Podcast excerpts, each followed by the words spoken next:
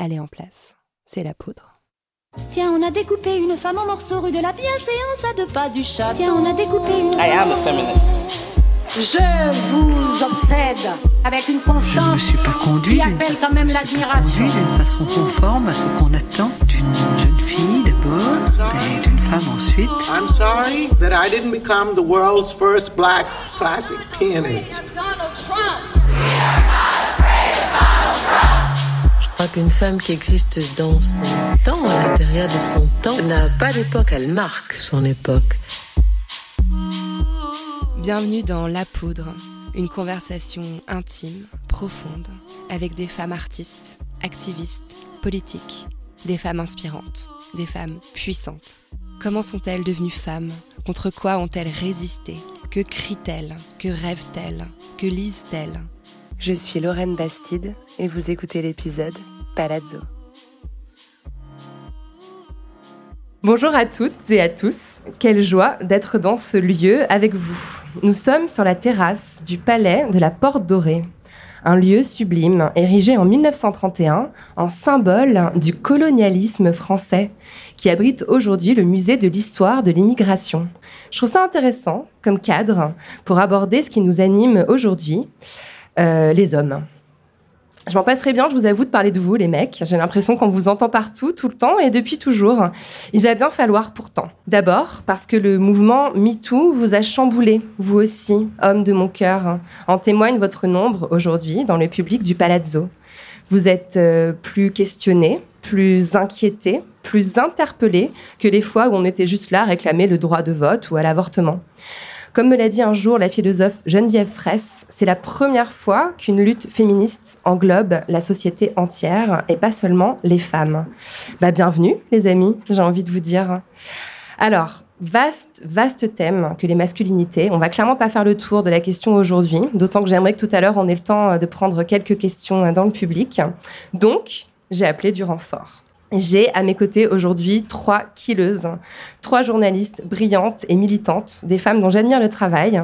Donc je vous demande d'accueillir avec chaleur Titiou Lecoq, journaliste, notamment pour Slate, spécialiste notamment du féminicide et autrice de plusieurs livres, dont l'excellent Libéré, un pamphlet sur le partage des tâches ménagères dans le couple. Bonjour Titiou. Bonjour. Ensuite, je vous demande d'accueillir Claire Diao à ma gauche, journaliste, critique de cinéma, fondatrice de la revue Awa Télé et autrice du livre Double Vague, un essai sur la nouvelle vague du cinéma français. Bonjour Claire. Bonjour. Et enfin, Victoire Toyon, journaliste et créatrice d'un podcast qui ne parle que de masculinité, un podcast au, titre génial, c'est Les couilles sur la table. Bonjour Victoire. Bonjour Lorraine. Vous allez bien les consoeurs? Super. Oui. Ouais, vous avez l'air en forme, il fait beau, on est bien. Alors, aujourd'hui, j'aimerais qu'on parle surtout de représentation. On va essayer de, de voir les différents types d'hommes qui ont émergé dans cette grande conversation médiatique, culturelle, qui a lieu en ce moment et qui est une conversation féministe. Faire ça va nous aider à montrer à quel point la masculinité est construite culturellement. La masculinité, c'est quelque chose de sociologique, pas de biologique. On ne naît pas homme, on le devient. C'est quelque chose euh, qui est quand même assez compliqué à faire comprendre aux gens. Mais toi, Victoire, tu fais ça à plein temps, avec les couilles sur la table. Donc, est-ce que pour toi, il y avait urgence à libérer l'homme de sa domination? Alors euh, oui, enfin ça me semblait euh, urgent de- d'en parler et de s'en occuper parce que c'était comme l'éléphant au milieu de la pièce, quoi. C'est-à-dire que si s'il y a des femmes qui sont victimes de violences, euh, si euh, bah, bon c'est bien parce qu'il y a des gens qui leur tapent dessus. En l'occurrence, euh, ces gens ce sont des hommes, donc il fallait, enfin moi ça me paraissait euh, nécessaire et important d'en parler.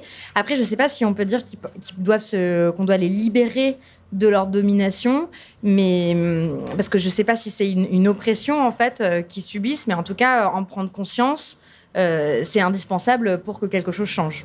Moi, si je dis ça, c'est que je suis une auditrice fidèle de ton, de ton podcast. Et il y a quelque chose dont on prend conscience en t'écoutant, c'est que les hommes subissent aussi des discriminations, des, types de violences que ne subissent pas les femmes.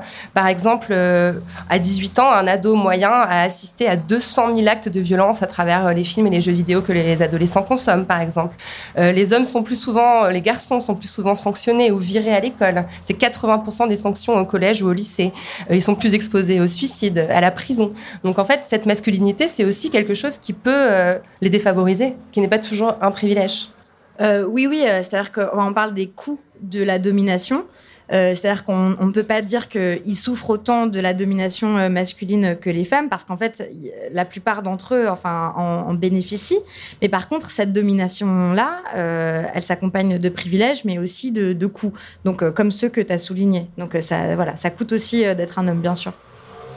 Alors, L'affaire euh, Weinstein, c'est vraiment ce qui a, donné lieu à cette réflexion sur l'homme toxique, qui a donné lieu euh, à cette réflexion mondiale sur l'homme toxique. C'est pourquoi j'avais envie d'avoir autour de cette table euh, aujourd'hui quelqu'un qui se connaît, qui s'y connaît vraiment bien en cinéma.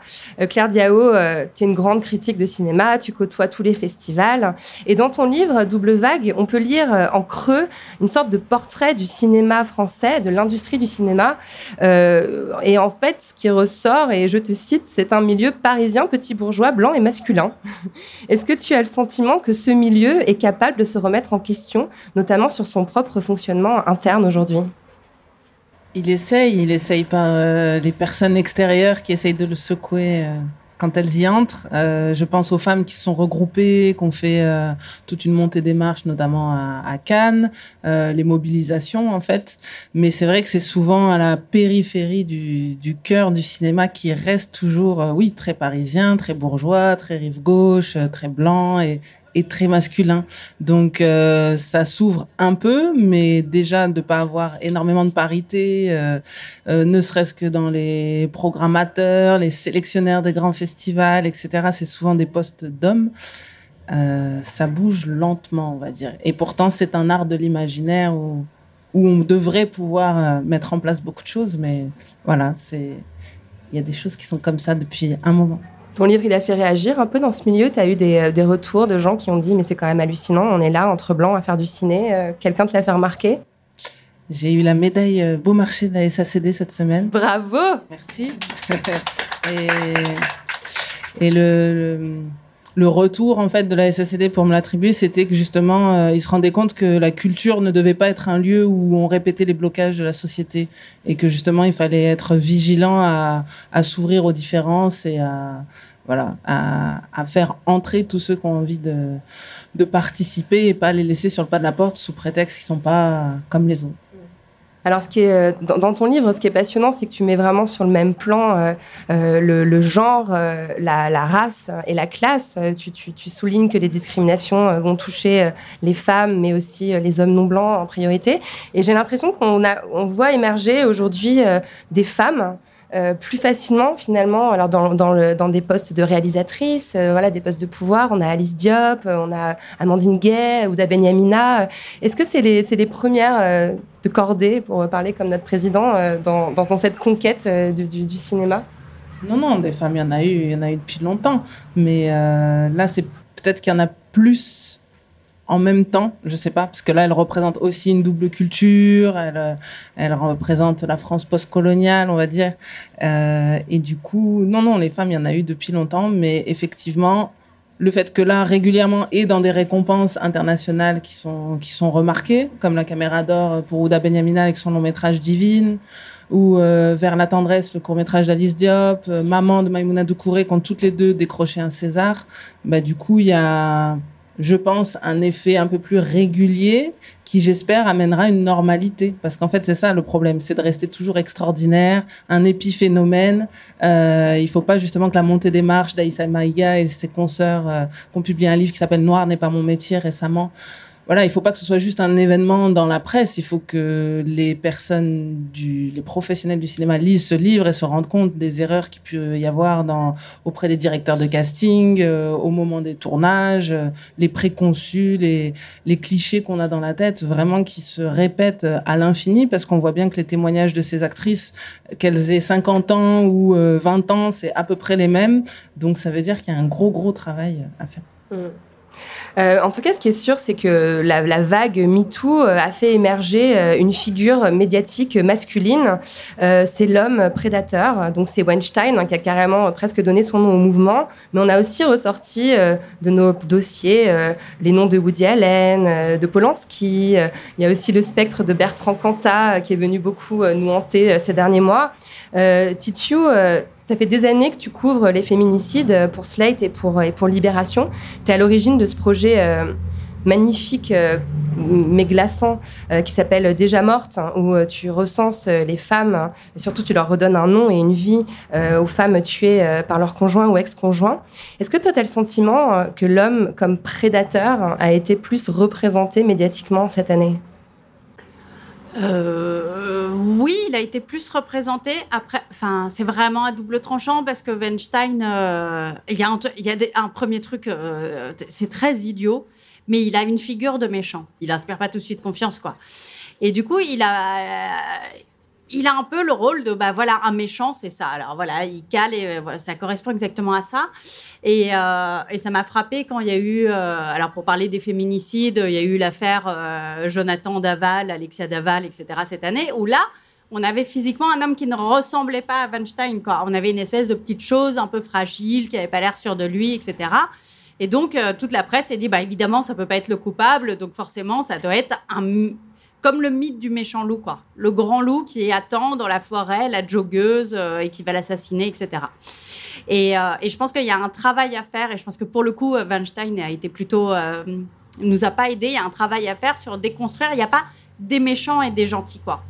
Et quand le MeToo, a, les femmes ont pris la parole, c'était pas la question de dire j'ai rencontré un méchant, un méchant mâle. Enfin, non, ça peut être juste euh, notre petit copain. Enfin, ça peut être le meilleur ami. Moi, je sais que mes meilleurs amis euh, hommes se sont dit alors attends, combien de fois est-ce que effectivement j'ai fait des trucs où non, en fait, c'était pas cool, quoi. C'était pas bien.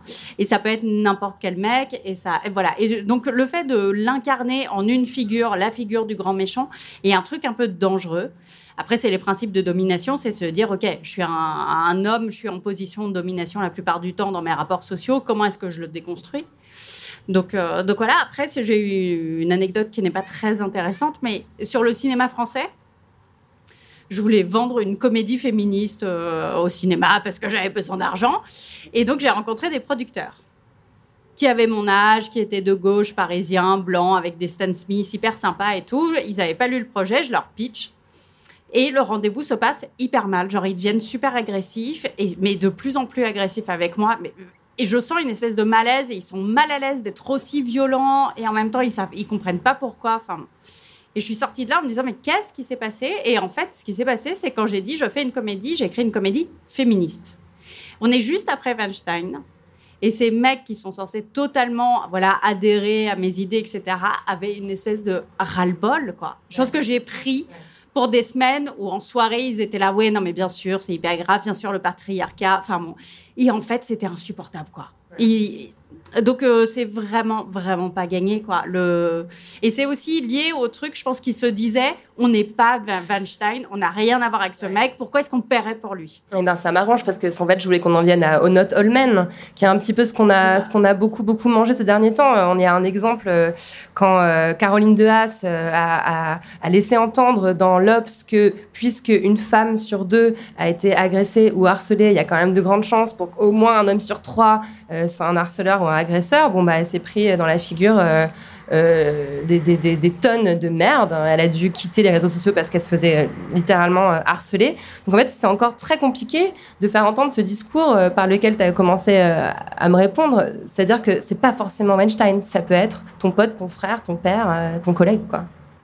Ouais, c'était. Mais je comprends. Enfin, les femmes, on n'a toujours pas fini de déconstruire, alors que ça fait des années qu'on travaille dessus, l'identité féminine, ce que ça représente, etc. Les hommes, ils ont pas encore commencé, quoi. Je pense qu'ils vont commencer à, comme, à déconstruire les masculinités et à se rendre compte. Il y a aussi un différentiel de point de vue et de vécu, et ça, c'est un truc qu'on a tous expérimenté entre la manière dont, euh, dans une situation hétérosexuelle, un homme va vivre une situation et la même situation du point de vue de la femme, ça n'est pas du tout la même euh, vision des choses. Et, euh, et donc c'est compliqué de s'en rendre compte. C'est pour ça qu'il faut d'abord écouter. On n'a pas dit genre les hommes, faut plus parler, tu vois. On dit juste d'abord écoutez-nous et après, voilà, croyez-nous. Et après, remettez-vous en question et cherchez et voilà. Et je trouvais qu'au moment du MeToo, il y avait, voilà, dans une partie de la population, en tout cas, ces questions commençaient à émerger. Et ce qui me frappe vachement, alors ça c'était en écoutant euh, l'excellent podcast euh, Les couilles sur la table, la dernière qui était avec euh, Eric Fassin comme invité, il disait un truc très juste qui était que tous les hommes doivent se positionner par rapport à la masculinité dominante, par rapport à un modèle dominant. Et je pense qu'effectivement ils le font, ils y adhèrent plus ou moins, ils sont, mais la plupart le font sans y réfléchir et sans se poser la question. Et, euh, et que nous, en tant que femmes, on a pris l'habitude de se demander, on sait que voilà, quand on s'épile, on, on a un peu en tête la question de OK, pourquoi je fais ça? Est-ce que vraiment je le fais que pour moi-même et m'épanouir Ou est-ce que c'est pas un peu une injonction? Enfin, bon. On a pris l'habitude de ces questionnements-là. Je pense que le- les hommes les ont pas encore. Quand le mec se bourre, de la, se bourre la gueule en regardant du rugby, il se rend pas compte qu'il est en train de reproduire lui aussi un comportement complètement normé. euh. Et puis, qu'est-ce que, oui, comment ils se positionnent par rapport à ça? Ça te fait réagir, euh, Victoire, euh, cette histoire de Not All Men C'est quelque chose auquel tu as été confrontée Ah aussi bah, hein? oui, oui, euh, hyper souvent, mais je pense que ça rejoint la question euh, plus large de pourquoi c'est tellement... Enfin, moi, limite, c'est la question qui, qui, m'obsède et qui m'intéresse le plus, et c'est la question de base, je pense, qui, voilà, tapisse ce, podcast depuis le début, c'est euh, pourquoi c'est tellement difficile de reconnaître sa propre domination. Mais ça marche aussi pour euh, la domination blanche, la domination euh, hétérosexuelle et la domination bourgeoise. Il y a quelque chose d'insupportable de, de regarder en face ses propres privilèges, c'est épidermique. Il y a des gens, enfin, voilà, ça, ça paraît insupportable parce que, alors, donc à chaque fois, du coup, j'essaie de poser la question et j'ai l'impression qu'il y a des, il y a des questions, euh, des raisons psychologiques en fait. C'est-à-dire qui, c'est comme si on n'était pas armé.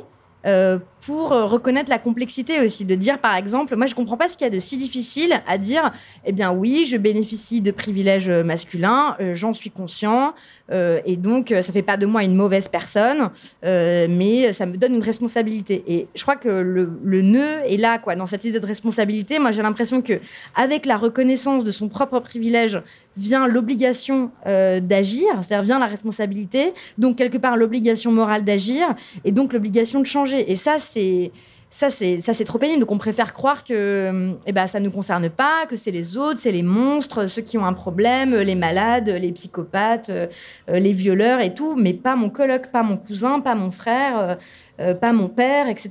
Alors que, bah, si, en fait, enfin, si, si, on a tous une part d'ombre en nous, et donc on peut, on peut tous être capables d'agir de mauvaise façon, et ça fait pas de nous des monstres, mais j'ai l'impression que plus globalement, dans la société, on a du mal à penser ce truc-là, quoi, aussi, au-delà même de, de la question de la masculinité. Oui, ouais, complètement. ouais, la, la- question du privilège. Enfin, d'ailleurs, c'est une notion que tu emploies aussi dans ton livre, Claire, la notion de privilège. Est-ce que c'est quelque chose que tu, que tu trouves aussi diffi- difficile à faire entendre euh, cette idée, voilà, qu'on peut aussi à un moment donné admettre que parce qu'on est né euh, homme, parce qu'on est né euh, blanc, euh, parce qu'on est né hétérosexuel, bah, on va être à un certain moment dans la, société privilégié par rapport à d'autres. Je pense qu'il faut faire l'expérience d'être minoritaire quelque part pour prendre conscience de sa différence et ses privilèges. Donc ça va être bourgeois au milieu de classe populaire, ça va être blanc au milieu de noir, ça va être parce que du coup quand on parle de minorité, bah c'est du coup toujours cette classe minoritaire qui fait l'expérience de la différence et qui du coup n'a pas forcément d'armes pour faire comprendre aux majoritaires, mais regardez votre comportement par rapport à nous.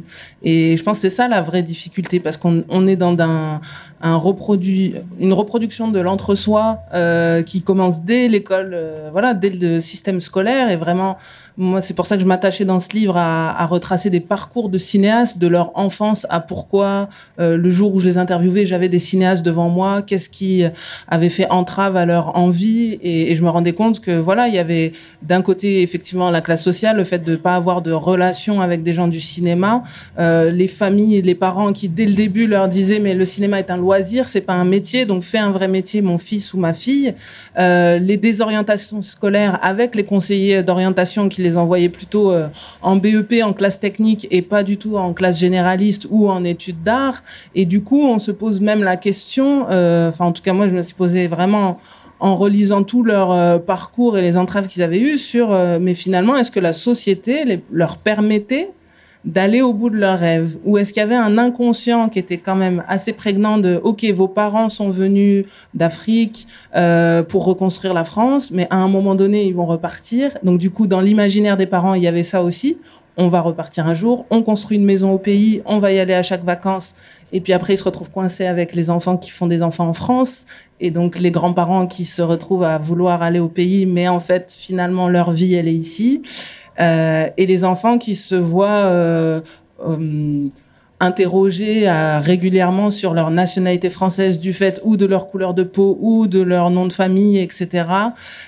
Et donc il y a toute cette problématique de voilà comment on se projette dans une société. Et je me dis qu'il y a un vrai échec finalement de notre société puisque on a toute une génération qui s'est projetée aux États-Unis et pas en France à travers la télévision parce que les États-Unis, alors avec tous les problèmes qu'ils ont aussi de leur côté, mais ont mis en avant des minorités sur les écrans. Et du coup, euh, bah, moi, je connais plein de gens ici en France qui seront incapables de me citer des auteurs et réalisateurs français, mais qui par contre seront incollables sur toute la nouvelle génération de, de cinéastes et d'acteurs américains, les séries télé, euh, les podcasts, les one-man shows, euh, voilà. Et du coup, ça, ça, pose vraiment question parce qu'on est quand même dans un pays, les États-Unis, qui a colonisé, euh, on va dire, le reste du monde euh, et qui ne se rend même pas compte, puisque j'ai participé à plusieurs débats aux États-Unis sur toute cette question d'identité noire, de blackness, et, et, quand je leur fais comprendre que en France, le noir est presque le mot noir a presque moins de succès que le mot black. Parce qu'il y a un truc derrière les luttes afro-américaines,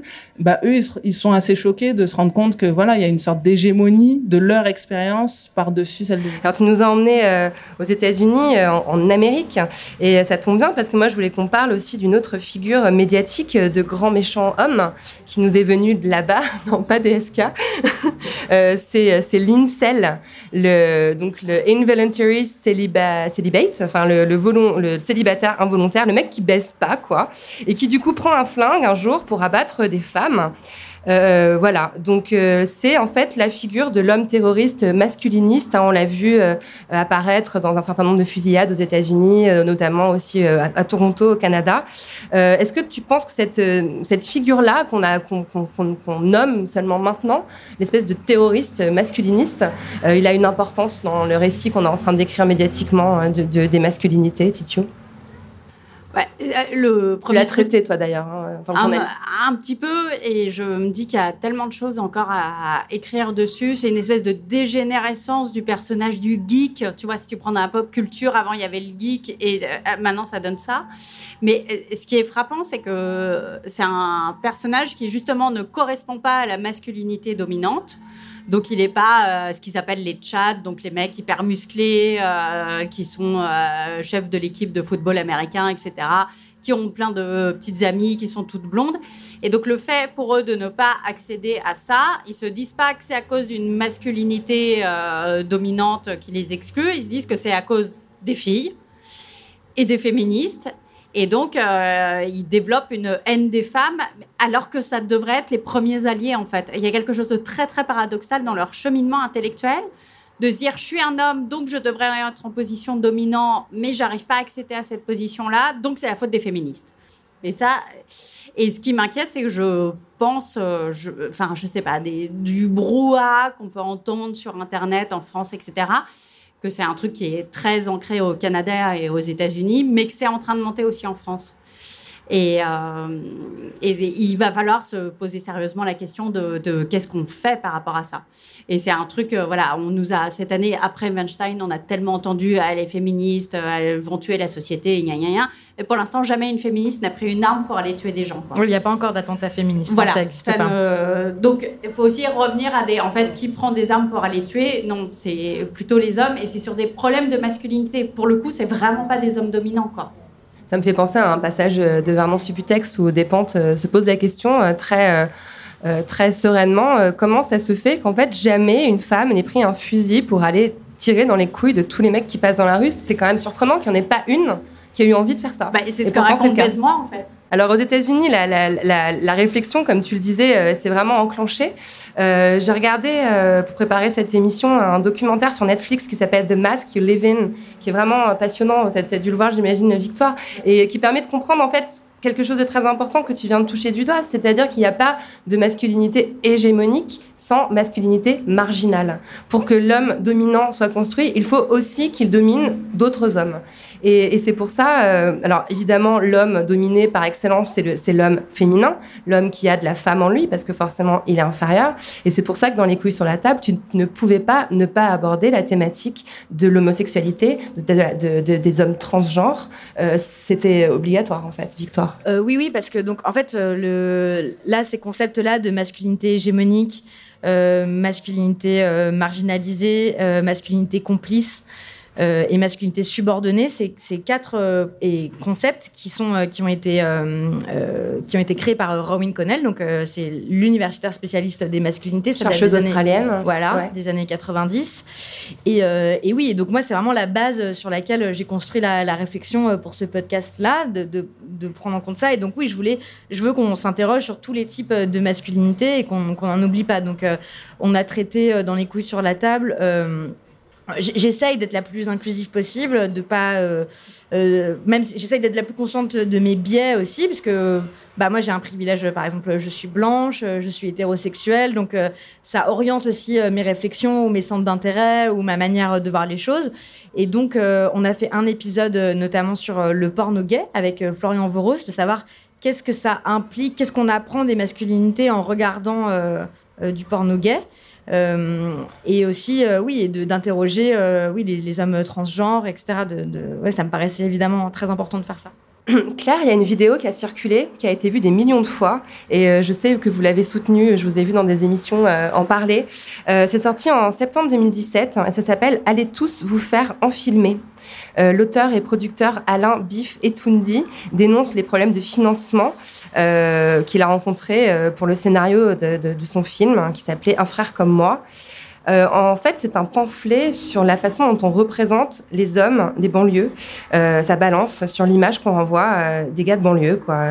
Avec, il y a pas mal de références. Le, texte est très très fin. Il y, a, beaucoup de noms de films qui sont cités, comme Pattaya, une espèce d'image. En fait, on retombe sur quelque chose que j'ai entendu aussi dans le documentaire de Mask You Live In, où en fait, en gros, il y a le gangster, le super-héros ou l'éternel adolescent qui se bourre la gueule et qui fait n'importe quoi. Il n'y a pas beaucoup d'autres possibilités pour les hommes, en particulier non blancs, euh, euh, pour se projeter dans, dans, ce que produit la culture et notamment le cinéma aujourd'hui.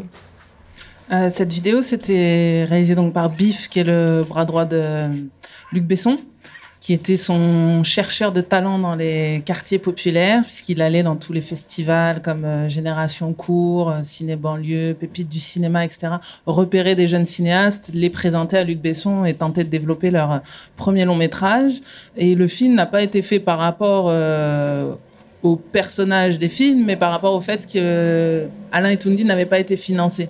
Donc il a été refusé de Canal+, refusé du CNC, refusé, euh, je pense, de la mairie de Paris. Et du coup, c'était plus un sorte de film pamphlet euh, contre les financeurs qui, effectivement, ne financent que euh, que les films qui les arrangent. En gros, euh, s'il n'y a pas un dealer, enfin, si le noir est pas dealer de shit dans le film, euh, ça, ça, ça, les arrange pas, quoi. C'est un peu ça qu'il dit, non? Une certaine image. Après, ouais, je, je modère ça parce que je suis membre d'une commission du CNC où, du coup, on est amené à lire des scénarios.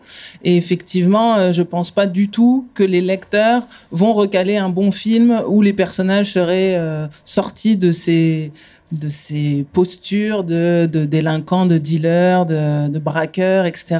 Mais effectivement, il y a une sorte d'imaginaire répétitif. Donc souvent, quand c'est des films policiers, bah, il y aura toujours euh, cette histoire de trafic de drogue, comme si on pouvait pas imaginer une autre forme de trafic, ou, euh, ou comme si dans les quartiers, il y avait que ce rapport-là. Mais j'ai aussi eu beaucoup de témoignages de cinéastes qui râlaient par rapport au fait que des producteurs leur demandaient de rajouter dans leur scénario plus de gros mots, plus de drogue, ça fait pas réaliste. Mais au bout d'un moment, on se demande, mais dans votre entourage, est-ce que vous en avez En fait, c'est ça la vraie question.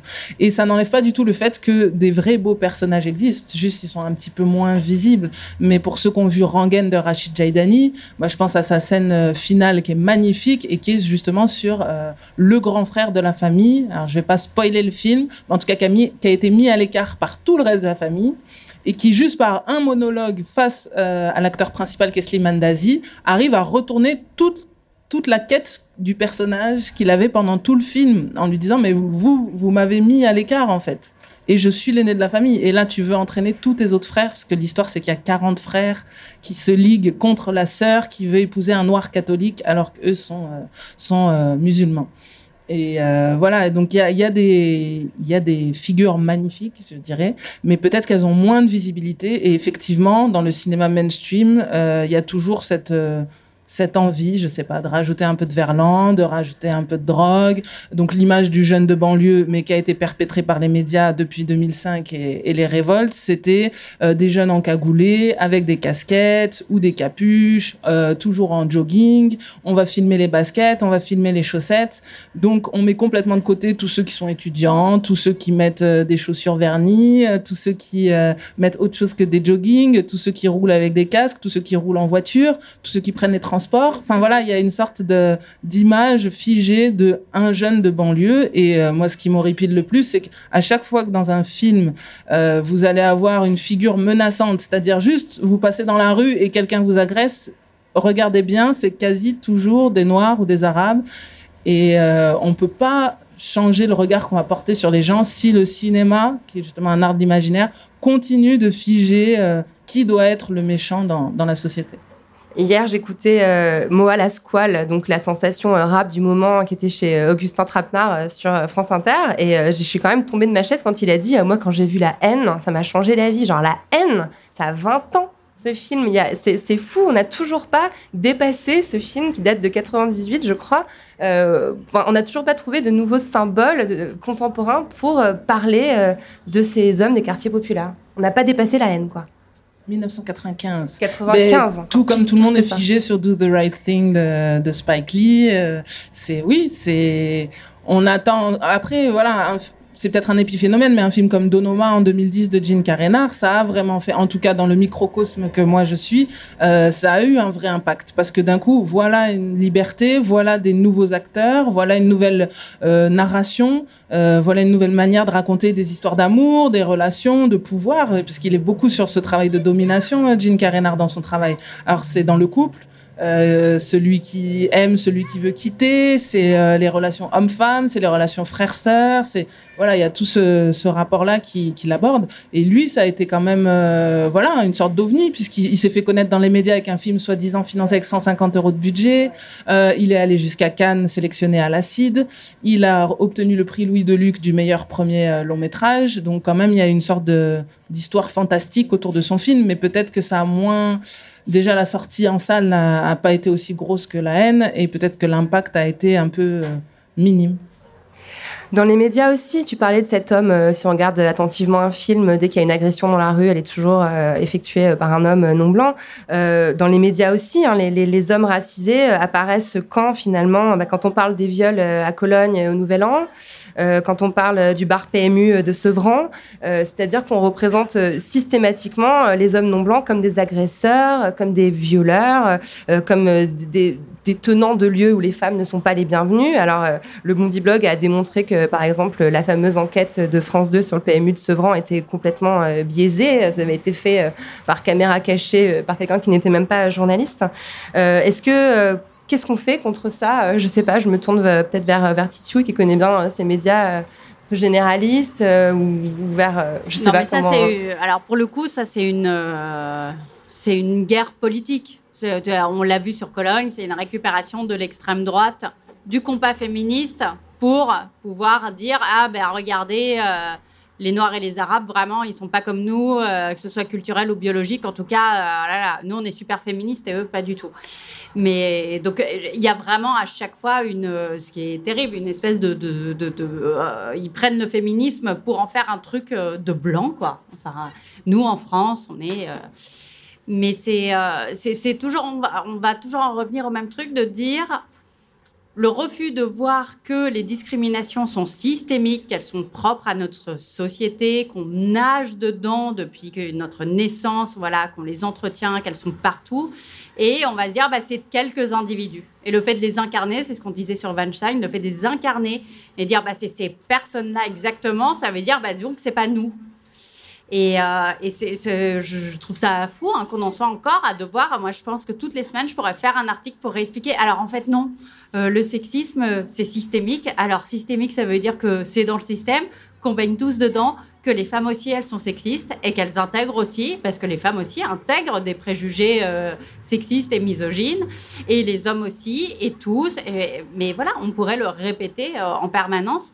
Ça revient toujours, il y a toujours un politique, et donc je trouve que c'est quand même beaucoup l'extrême droite pour dire, bah non, ah bah non, l'islam. Ouais, c'est bien, hein, l'islam, c'est écrit dans leur texte. Je Bah, et tu as lu la Bible? Enfin, tu parles de l'extrême droite, mais j'avais deux, trois exemples aussi. Hein. Euh, Bon, alors évidemment, Catherine Millet et ses copines, hein, ce qu'elles disent, c'est euh, on va plus pouvoir draguer, ok, mais elles disent aussi, c'est pas notre culture le problème. La gaudriole française, c'est tellement fabuleux. Non, le problème, c'est la culture de l'autre. Euh, J'ai aussi euh, bah, d'Inter, en couverture du Point, il y a quelques mois, peut-être en petite année, qui disait allez mettre une jupe dans certains quartiers. Euh, J'aimerais bien savoir à quel moment bah, d'Inter dans sa vie est allé traîner dans, le 9-3, mais pourquoi pas. Ou alors Raphaël Onthoven, qui- on n'est pas forcément dans l'extrême droite là non plus, euh, qui en préface du livre euh, sur la culture du viol euh, écrit par Marlène Schiappa, explique en gros que la culture du viol, c'est le voile des femmes musulmanes, ce qui est quand même un énorme, un énorme délire. Tu as traité les masculinités non blanches aussi euh, dans les couilles sur la table. Euh, oui, oui. euh, alors, euh, c'est, moi, je l'ai traité euh, parce que c'était le, c'était un recueil d'articles qui avait été écrit donc sur les masculinités noires et cet ouvrage a été dirigé par Leonora Miano. Marianne et le garçon noir. voilà, Excellent Marianne, le recueil. garçon noir. Et, euh, et, oui, en fait, ce qu'on voit, c'est que bah, c'est aussi ce que dit Eric Fassin euh, dans le dernier épisode des couilles sur la table. Il rappelle que le, genre, euh, ça parle aussi toujours d'autres rapports de pouvoir. Le genre, ça parle aussi de, race, ça parle aussi de classe, et ça sert à tracer des frontières entre nous et les autres, en fait. Et donc, évidemment que voilà, c'est réutilisé, c'est récupéré pour, pour exclure, pour, pour dire ce qui fait partie, ce qui est censé faire partie de notre culture ou ce qui n'est pas, ce qu'on est nous et ce que sont les autres. Et, euh, et, en fait, euh, bon, sur ces histoires de masculinité non blanche, euh, en France, on part de tellement loin que, hum, enfin, il y a vraiment, y a énormément de choses à dire là-dessus. Et dans, dans le livre, ça se voyait bien, dans l'entretien aussi, on tâtonne quoi, beaucoup pour, pour savoir qu'est-ce que ça veut dire. J'aimerais bien aussi faire un épisode sur les masculinités maghrébines. Il y a énormément de choses à dire là-dessus en France, de par aussi, voilà, l'histoire pèse. Euh, l'histoire du pays, de la culture dans laquelle on baigne, pèse aussi euh, dans nos vies, nos représentations, nos, nos vécus intimes, etc. Il y a beaucoup à dire sur les clichés euh, et les injonctions qui pèsent sur, sur les hommes non blancs, aussi sur les hommes asiatiques, sur les hommes maghrébins, etc. On est quand même devant euh, le, palais de la Porte Dorée, euh, donc euh, qui est sur lequel sont, sont, sont sculptés des, des hommes, hein, des colonies, des, des voilà. Et je pense que tous les clichés qu'on peut imaginer sur l'orientalisme ou l'homme noir sont tous tous représentés sur ce sur ce joli mur, hein, parce que c'est quand même une belle œuvre d'art. Euh, alors oui, pardon Claire, Euh, oui, non, je non, je voulais juste rebondir sur le, le fait que dans les médias, ce qui pose problème, c'est que justement, à chaque fois qu'il y a un accusé, on va dire d'origine quelque chose. Et à un moment donné, même si le gars est français, on- c'est comme si on sous-entendait que parce que ses parents ou ses grands-parents venaient de là ou là, euh, il aurait fait cet acte. Et donc là, c'est vraiment quelque chose que les journalistes devraient interroger parce que c'est assez systématique et, pour avoir beaucoup écrit au Bondi Blog, c'est vrai que même quand on écrit un article, on a ce réflexe de machin machin d'origine et on est là mais pourquoi? Mais parce qu'on on le lit tellement qu'on se dit qu'il faut le faut l'écrire et du coup on se fait même du mal à ne voilà à se forcer à ne pas l'écrire. Donc c'est une sorte de de mécanique qui s'est mis en place et que peut-être les rédactions n'interrogent même plus. Je voudrais rajouter juste un truc sur euh, cette histoire de rédaction. Et de. euh, moi, j'ai travaillé trois ans au journal télévisé de France 2. Et euh, en fait, c'était des, des considérations qui étaient assez présentes dans les salles de montage et tout, donc rarement explicitées, mais enfin, quand même, il y avait ce truc. Je me souviens très bien d'avoir commencé euh, et d'avoir, donc toute, toute jeune là, et d'avoir ramené, en- on m'avait envoyé en tournage et d'avoir ramené des micro-trottoirs, mais alors. Je- euh, et, et de les avoir ramenés et que mon chef m'a dit mais pourquoi il y a, il y a, mais euh, où sont les Français en fait dedans? Donc il trouvait qu'il y avait trop de noirs euh, dans les micro-trottoirs euh, que j'avais rapportés. Ça manque de white, de blanco. Non, mais voilà, enfin, c'était. Et, et voilà, avec cette idée que la famille française, ça pouvait jamais être une famille non blanche, en fait. Euh, voilà, c'était c'était assez euh, présent. Donc après, j'ai l'impression que c'est un biais que les journalistes intégraient aussi, quoi, qu'il allait pas falloir. euh, voilà, que la famille. En fait, la bonne famille, euh, celle sur qui on fait des reportages sur comment faire ses courses de Noël, euh, euh, les allocations de rentrée ou je sais pas quoi, il pouvait être que, en gros, euh, allez, classe moyenne sup et blanc, quoi. C'est pour ça qu'une partie de la société est française en dehors de la France, mais pas du tout sur son propre territoire. Merci, euh, merci pour ça. Euh, tu t'es aussi attaqué à un autre problème hein, qui concerne euh, les hommes, euh, le partage des tâches ménagères. Donc, ton livre Libéré, paru chez Fayard, vient d'être réédité parce qu'il cartonne. Et a, il est sorti à un moment où en France émergeait une prise de, conscience sur la notion de charge mentale. Moi, j'ai envie de dire qu'il y en a un qui en prend un coup, c'est le nouveau papa des années 2000. Quoi. On était en train de célébrer ces mecs qui changent les couches et qui déposent les gamins à la crèche le matin. Et ben en fait, ce con ne pas l'aspirateur. quoi. C'est ça l'histoire, non? Euh, il ne fait pas, ça c'est le truc euh, clair. C'est dans la plupart des couples hétérosexuels, les hommes ne plus une tâche est emmerdante pour les deux, plus c'est les femmes qui la font quoi. Donc effectivement, les hommes font un peu plus, mais ils font tous les trucs cool. Donc oui, euh, ils peuvent dire par rapport à mon père, je passe vachement plus de temps avec mes enfants, mais c'est du temps à jouer, à aller au musée, à faire une activité sympa. C'est pas du temps à vraiment qui pour moi représente le summum du truc chiant en tant que parent, trier les fringues trop petites. Ah, c'est l'horreur, ça. Voilà, et bien ça, mais ça, je, pour l'instant, je n'ai pas rencontré d'hommes qui vraiment disent ah bah oui, bien sûr, euh, régulièrement, euh, trois fois par an, je le fais. Enfin, donc euh, donc voilà, donc on nous a beaucoup dit oui, les nouveaux papas, ils sont vachement investis et tout, mais ils sont investis sur le cool quoi. Et en plus, c'est les nouvelles euh, normes entre guillemets, c'est que ça commence à être bien vu d'être un papa qui effectivement fait des activités avec ses enfants. Donc il y a une espèce de dans une certaine classe sociale, donc ça devient un truc. Voilà, ça c'est positif. Mais, euh, mais tout ce qui est galère, voilà. Je crois que la conclusion de mon livre est de dire en gros que les hommes vivent chez les femmes, parce que c'est elles qui gèrent les maisons, et les femmes vont travailler chez les hommes, parce que c'est eux qui gèrent tout le reste du monde. C'est tellement ça. Mais en tout cas, euh, oui, moi j'ai l'impression vraiment que on a, on a démoli une sorte de mythe. Quoi. On pouvait avoir la sensation, il y a encore quelques années, euh, que voilà, on était enfin en train de diviser euh, plus égalitairement les, les, tâches au sein du foyer. On avait l'impression qu'il y avait vraiment un mieux. Et quand je vois à quel point on s'est engouffré avec gourmandise dans ces histoires de charge mentale, à quel point ton livre marche, on sent qu'il y a vraiment un besoin de, de rappeler. Que en fait le mec c'est encore le gros beauf sur le canapé quoi. Et On est on n'a pas dépassé ce stade-là encore non, du c'est tout. pas quoi. vrai. Il fait la cuisine, mais il fait la Oui, cuisine quand il y a c'est vrai. des invités. C'est vrai. Parce que c'est socialement, il y a une forme de reconnaissance, et voilà, il a fait un bon dîner, mais c'est parce qu'il y a une reconnaissance sociale derrière.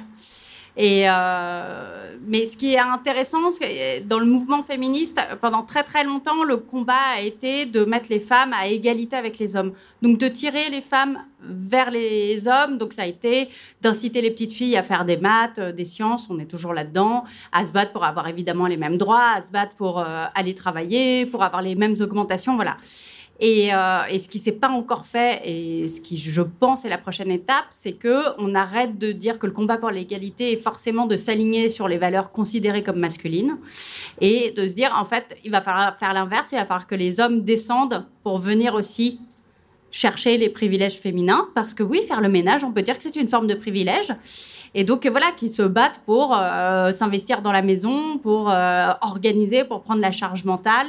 Il n'y a pas longtemps, j'ai écrit un article sur la lecture. En fait, il y a un vrai, différentiel entre la lecture chez les filles et la lecture chez les garçons. Et parce que c'est pas forcément très bien vu, un petit garçon au collège, en tout cas, un garçon qui passe son temps à lire et tout, il colle pas avec euh, le garçon qui fait du bruit, qui fait du sport. euh. Et donc, euh, en fait, aux États-Unis, il y a une vraie polémique là-dessus de se dire, en fait, le système scolaire est en train de défavoriser les garçons parce qu'on les a éloignés de la lecture, qui sont pas là-dedans, c'est parce qu'on leur propose, donc ils sont beaucoup moins bons que les filles. Et pour l'instant, on est dans la situation intermédiaire où les filles sont meilleures à l'école et ont plus de diplômes en études supérieures, mais ont un retard de carrière ensuite qui est démentiel. Mais ça va finir par se combler et en fait, ça se trouve, on va arriver à un truc inverse, ce qui est possible. Donc, qu'est-ce qui va devenir Voilà, la génération des petits garçons à l'heure actuelle? Oui, il faut aussi qu'on arrive à leur dire c'est super que les filles euh, aillent faire du sport collectif et des maths et dire aux garçons en fait, c'est super de lire des livres et de d'écrire et d'avoir ces envies-là. Mais c'est bien un vrai tu- travail. Tu parles des petits garçons et enfin, je pense qu'on aurait pu faire aussi une heure sur l'éducation euh, des garçons parce qu'évidemment c'est Non, tu crois? c'est là que le bas blesse. Euh, Dans, dans ton livre, on se rend compte qu'en fait, on n'enseigne pas, on n'apprend pas, on n'éduque pas les garçons à l'empathie. La, petite fille, très tôt, elle a conscience de l'autre qui souffre, elle a conscience, euh, ah bah là, c'est pas confortable, peut-être qu'il faudrait nettoyer la table, elle a conscience de, ah bah lui, il a bobo, on va, on va les soigner. Euh, Le petit garçon, on ne lui enseigne pas ça. On lui dit, laisse, laisse, laisse, je vais le faire. Et finalement, ça s'ancre tout petit, petit. La construction on de pas, euh, l'identité féminine, c'est très clairement une identité où l'idée, et ça a été dit au 19e siècle, quand elle a été vraiment euh, pensée et créée, c'était euh, il faut s'oublier, quoi. C'est un principe de sacrifice, de dévouement, euh, d'oubli de soi. Et donc d'être en permanence en train de regarder les autres, de penser aux autres et de se dire qu'est-ce que je peux faire pour aider? Et c'est euh, la BD d'Emma sur la charge mentale disait ça. C'était le mec qui disait mais t'avais qu'à demander. Et donc oui, ça veut dire qu'il y a une construction du rapport au monde et aux autres qui est clairement pas la même. Et là, il s'agit pas de dire, euh, alors si moi je dis un peu aux, aux femmes, genre soyez plus égoïstes, mais il s'agit aussi de dire aux hommes, bah en fait, euh, ouais, ouvrez un peu les chakras et commencez à regarder. Et ça, c'est un truc qui se, moi, je l'ai vu avec mes fils. Je me suis rendu compte, les émotions, c'est vraiment un truc dont on parle aux filles. On leur donne le lexique, le vocabulaire, une palette de mots pour parler de leurs émotions et donc identifier les émotions des autres et donc faire attention aux autres autour d'elles. Alors que les petits garçons, c'est plutôt, euh, bah oui, il faut que tu ailles courir, bah oui, bah, enfin comme si c'était des petits animaux, mais c'est hyper Il discriminant. faut qu'ils se dépensent. Oui, Ouais, c'est incroyable, c'est incroyable. Ouais. Donc voilà, donc il y a des choses là-dessus, ouais, effectivement, à déconstruire. À... Et je pense à et sur certaines choses, faut éduquer les petites filles comme des petits garçons, et sur d'autres, il faut qu'on éduque les petits garçons comme des petites filles aussi. Alors, on va essayer un petit peu de se, de se projeter vers l'avenir. Euh, il y a eu pas mal de projets littéraires, autour des, virilités euh, cette dernière année. Le livre d'Olivia Gazalet, de Mélanie Gourarier. On vous mettra tout ça dans la description de l'épisode en référence parce que ce sont des, super livres, des super, euh, super références. Euh, alors, il y a un espèce de début de réflexion autour des male studies euh, en France, même si on est loin du compte. Est-ce que tu penses que la France est mûre pour commencer à attaquer ce chapitre important Victoire? Est-ce que la France est mûre pour commencer à, faire euh, des, des men studies? Bah, euh, Bon, moi, je suis pas dans le monde universitaire, mais dans le monde universitaire, ça, existe. Hein, depuis, euh, donc, tu parlais de Mélanie Gourarier. Bah, par exemple, c'est vraiment une figure de, des men studies en France, des études de masculinité. Et bah, j'ai l'impression que oui, il y a quelque chose qui bouge de ce côté-là, et en tout cas que ce sujet intéresse. Il y a quand même eu des articles, il y a eu des couvertures de magazines, il y a des livres, etc. Donc oui, je l'espère, ça me paraît nécessaire. Il y a Eric Fassin dans ton, dans ton podcast euh, donc, qui est sorti cette semaine, ça c'est en deux parties. Lui, il incarne aussi quelque chose d'important sur le plan universitaire. Euh, oui, oui, euh, bah, lui, il a. Enfin, en fait, il n'a pas directement importé euh, les, les men studies. Euh, lui, il je crois qu'il a plutôt euh, importé les, hum, les réflexions et les théories de Judith Butler. Mais oui, lui, bah, c'est une figure incontournable dans les études de genre parce qu'il est là depuis longtemps, parce que parce que voilà, il s'est, aussi occupé de, cette question et qui contribue à faire vivre ce domaine-là de recherche sans négliger les men studies. Ouais. C'était mon prof à Paris 8. Mais j'aurais ri. Ça devait être bien. Ouais, c'était Ouais. super. C'était hyper bien. Euh, alors, pour continuer sur, euh, sur, sur ces perspectives d'avenir, sur ce qui est en train de se produire, j'ai l'impression que parallèlement, je ne sais pas si c'est un hasard, mais c'est quand même intéressant à cette discussion euh, féministe, euh, il y a eu l'émergence d'une discussion sur les violences policières. Alors, évidemment, c'est pas une nouvelle question. hein. Il y a des familles qui se mobilisent depuis maintenant euh, 30 ans au moins sur ce genre de, de, de, de violence, mais notamment l'émergence de la figure d'Assa Traoré, qui se bat pour que justice euh, soit faite euh, pour son frère Adama. Euh, on a d'un seul coup euh, des concerts qui sont organisés pour interpeller sur ces questions-là. On commence à lire des articles où on, a- on prend conscience du fait euh, qu'un homme noir a en fait plus de chances de se faire tuer par un flic qu'un homme blanc. Euh, Est-ce que Claire Diao, dans, dans- parmi les cinéastes que tu fréquentes, euh, c'est ce, ce- ce genre de, de sujet de société euh, aide à, à prendre conscience des discriminations, à ton avis? Bah, ça fait un moment qu'il travaille dessus. Quand je pense à l'Adji Real, qui fait partie du collectif Stop le contrôle aux faciès, je pense que c'était dans les années 2010-2011 déjà, qu'ils organisaient toute une campagne pour un récépissé. C'était par rapport à la, à la campagne présidentielle de 2012, pour mettre en place un récépissé que les policiers délivreraient à chaque contrôle, parce qu'il faut pas oublier que certains euh, hommes peuvent se faire contrôler jusqu'à quatre fois euh, dans la journée euh, dans certains coins. Et c'est quand vraiment ils rencontrent d'autres hommes qui n'ont jamais été contrôlés de leur vie, qui prennent conscience qu'il y a un truc pas normal. On a animé une euh, projection avec la parce qu'il a fait une euh, série euh, qui s'appelle Mon premier contrôle d'identité où il interviewe plein de personnalités françaises racontant leur contrôle d'identité et le réalisateur lui-même disait mais moi mon premier contrôle d'identité j'étais au primaire. Et le policier a fouillé nos cartables.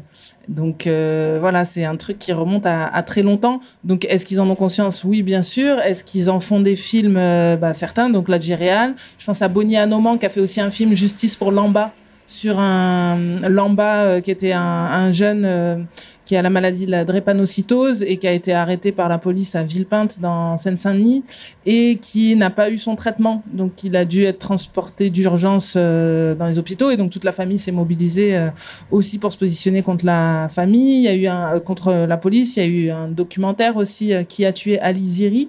Euh, Ali Ziri dont la famille vient juste de de triompher si on peut dire puisque ouais. la France vient d'être condamnée euh, au niveau européen, si je me trompe pas.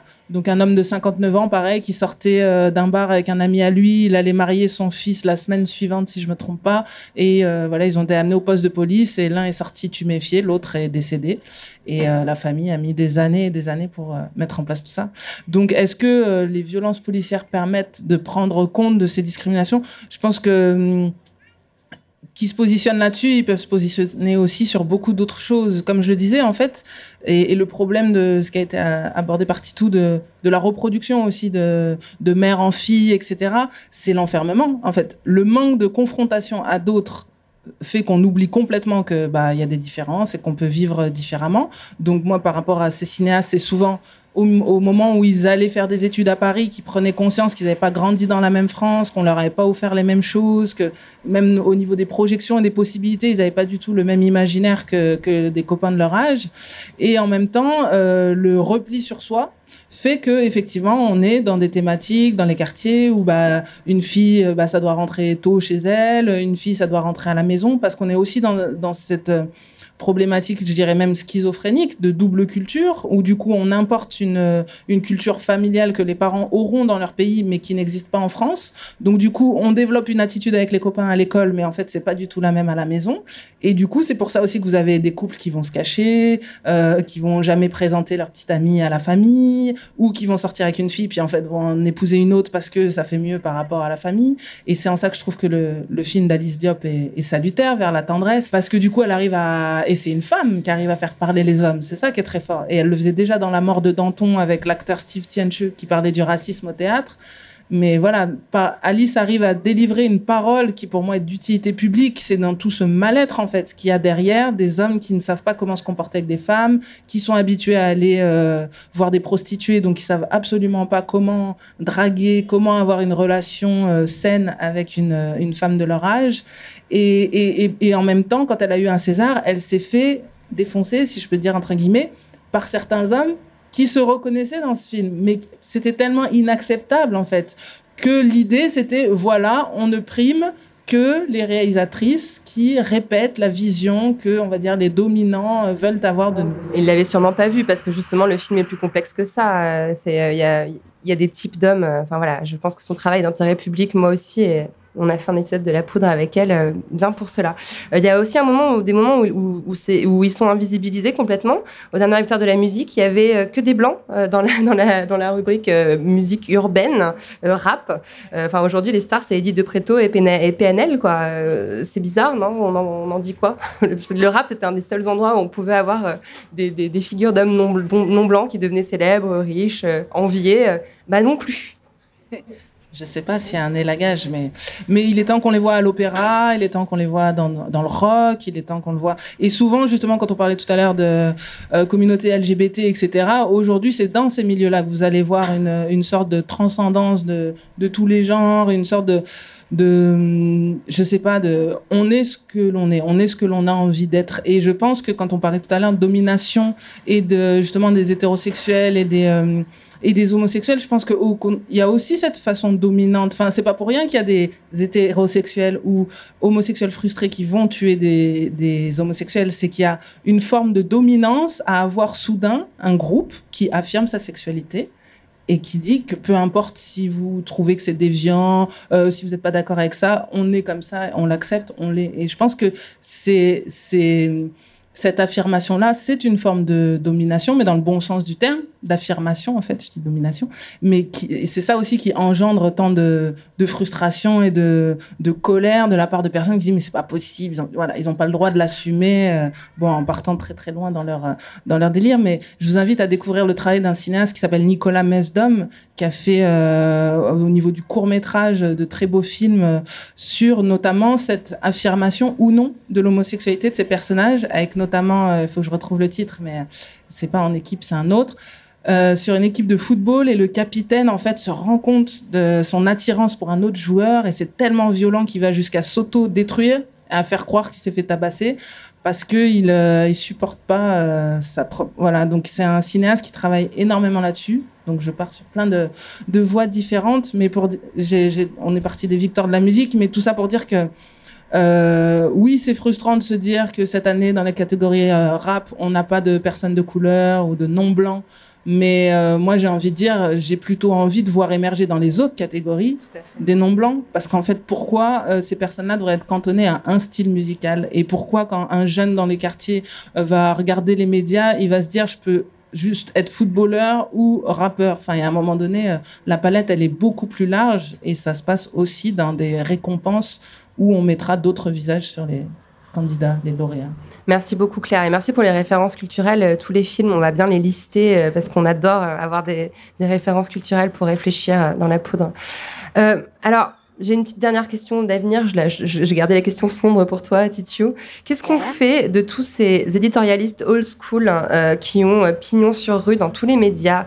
Euh, Qu'est-ce qu'on fait de France-Olivier Gisbert? Qu'est-ce qu'on fait d'Éric Zemmour? On a même maintenant des kilomètres de, de, vidéos YouTube de Julien Rochdy qui circulent partout, bon, espèce de mec atroce, masculiniste, FN. Euh, il y a un an, chez David Pujadas, on en revient à ton ancien job, Victoire, excuse-moi, euh, passé un reportage sur les masculinités catholiques. Enfin, en fait, ce qui est terrible, c'est qu'on a beau gueuler, on a beau créer des podcasts, des espaces où ce, qu'on est en train de dire aujourd'hui arrive à émerger, il y a quand même un bruit dominant très, très, très, très, très fort qui reste euh, bah, très, très, très euh, mal blanc dominant, quoi. Euh, oui, mais alors ça, euh, non, soyons positifs, je pense que c'est un bon signe. C'est euh, le principe du backlash, c'est-à-dire que plus on entend des discours égalitaires, anti-discrimination, de réflexion sur toutes les formes de privilèges, plus effectivement on aura le contre-discours qui arrive. Mais euh, et, et je, je, vais quasiment prendre leur défense, figure-toi. Je peux tu comprendre les hommes blancs hétérosexuels de 50 ans. Non, mais je peux comprendre que quand on a vécu toute sa vie sans se poser ces questions-là, d'un coup d'entendre, parce que, et je pense qu'Internet a eu un rôle assurément crucial là-dedans. D'entendre les prises de parole de ces gens qui viennent te dire que tu as volé ta place, que tu as des privilèges de naissance, que c'est d'une violence, mais bah je oui, pense que c'est la panique. C'est la panique. Totale. Donc je pense que oui, il y a un raidissement, mais il y a un raidissement parce que ça avance et que c'est ça qu'il faut pas perdre de vue. Alors au jour le jour, on le sait toutes euh, et on se l'est déjà dit, c'est épuisant de répondre à chaque fois et voilà, et on a l'impression que si on prend les jours de la semaine, on est en train de perdre la partie parce que ils ont plus de force médiatique. Mais on sait que sur le long terme, c'est pas le cas et que voilà, ils se raidissent parce que on avance et parce que ça progresse. Et moi, ça me frappe. Euh, on rencontre tous beaucoup de gens, de femmes, d'hommes, peu importe, qui disent ah là, moi, je suis pas féministe. Mais en fait, quand on leur pose certaines questions, ils ont, ils commencent à avoir un discours féministe à force de l'entendre et à force de voilà ça, ça, avance. Ils ça peuvent infuse, dire je suis pas féministe, mais bon, eh bah, évidemment, et les femmes, il faut qu'elles soient payées autant, et puis il faut que les hommes en fassent plus à la maison, et puis je dis ah bon, d'accord, t'es pas féministe, en fait, mais bon. Donc, euh, donc voilà, moi je prends le côté positif, c'est parce que ils savent qu'ils sont en train de perdre la partie.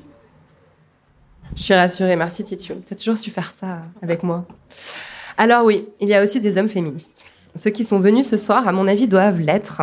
Euh, non, mais je voulais vraiment saluer les hommes qui sont là ce soir parce que j'ai invité beaucoup de garçons à venir. Je pense que j'ai envoyé une cinquantaine de mails à des, euh, à des hommes plus ou moins proches, euh, des amis ou des journalistes ou des hommes qui parfois interpellent l'émission sur les réseaux sociaux. Et j'ai reçu très très peu de retours. Euh, voilà, ne serait-ce qu'une petite réponse euh, par mail. Et je trouve ça assez emblématique euh, parce que voilà, on entend beaucoup de plaintes quand des réunions non mixtes sont organisées. Mais ce qui est intéressant de voir, c'est quand on propose de se mêler à une réflexion féministe, ben ça se bouscule pas au portillon. Donc bravo à ceux qui sont là. C'est déjà un grand pas. Et applaudis, applaudissons-nous, public et intervenantes, parce que on, on s'aime quoi.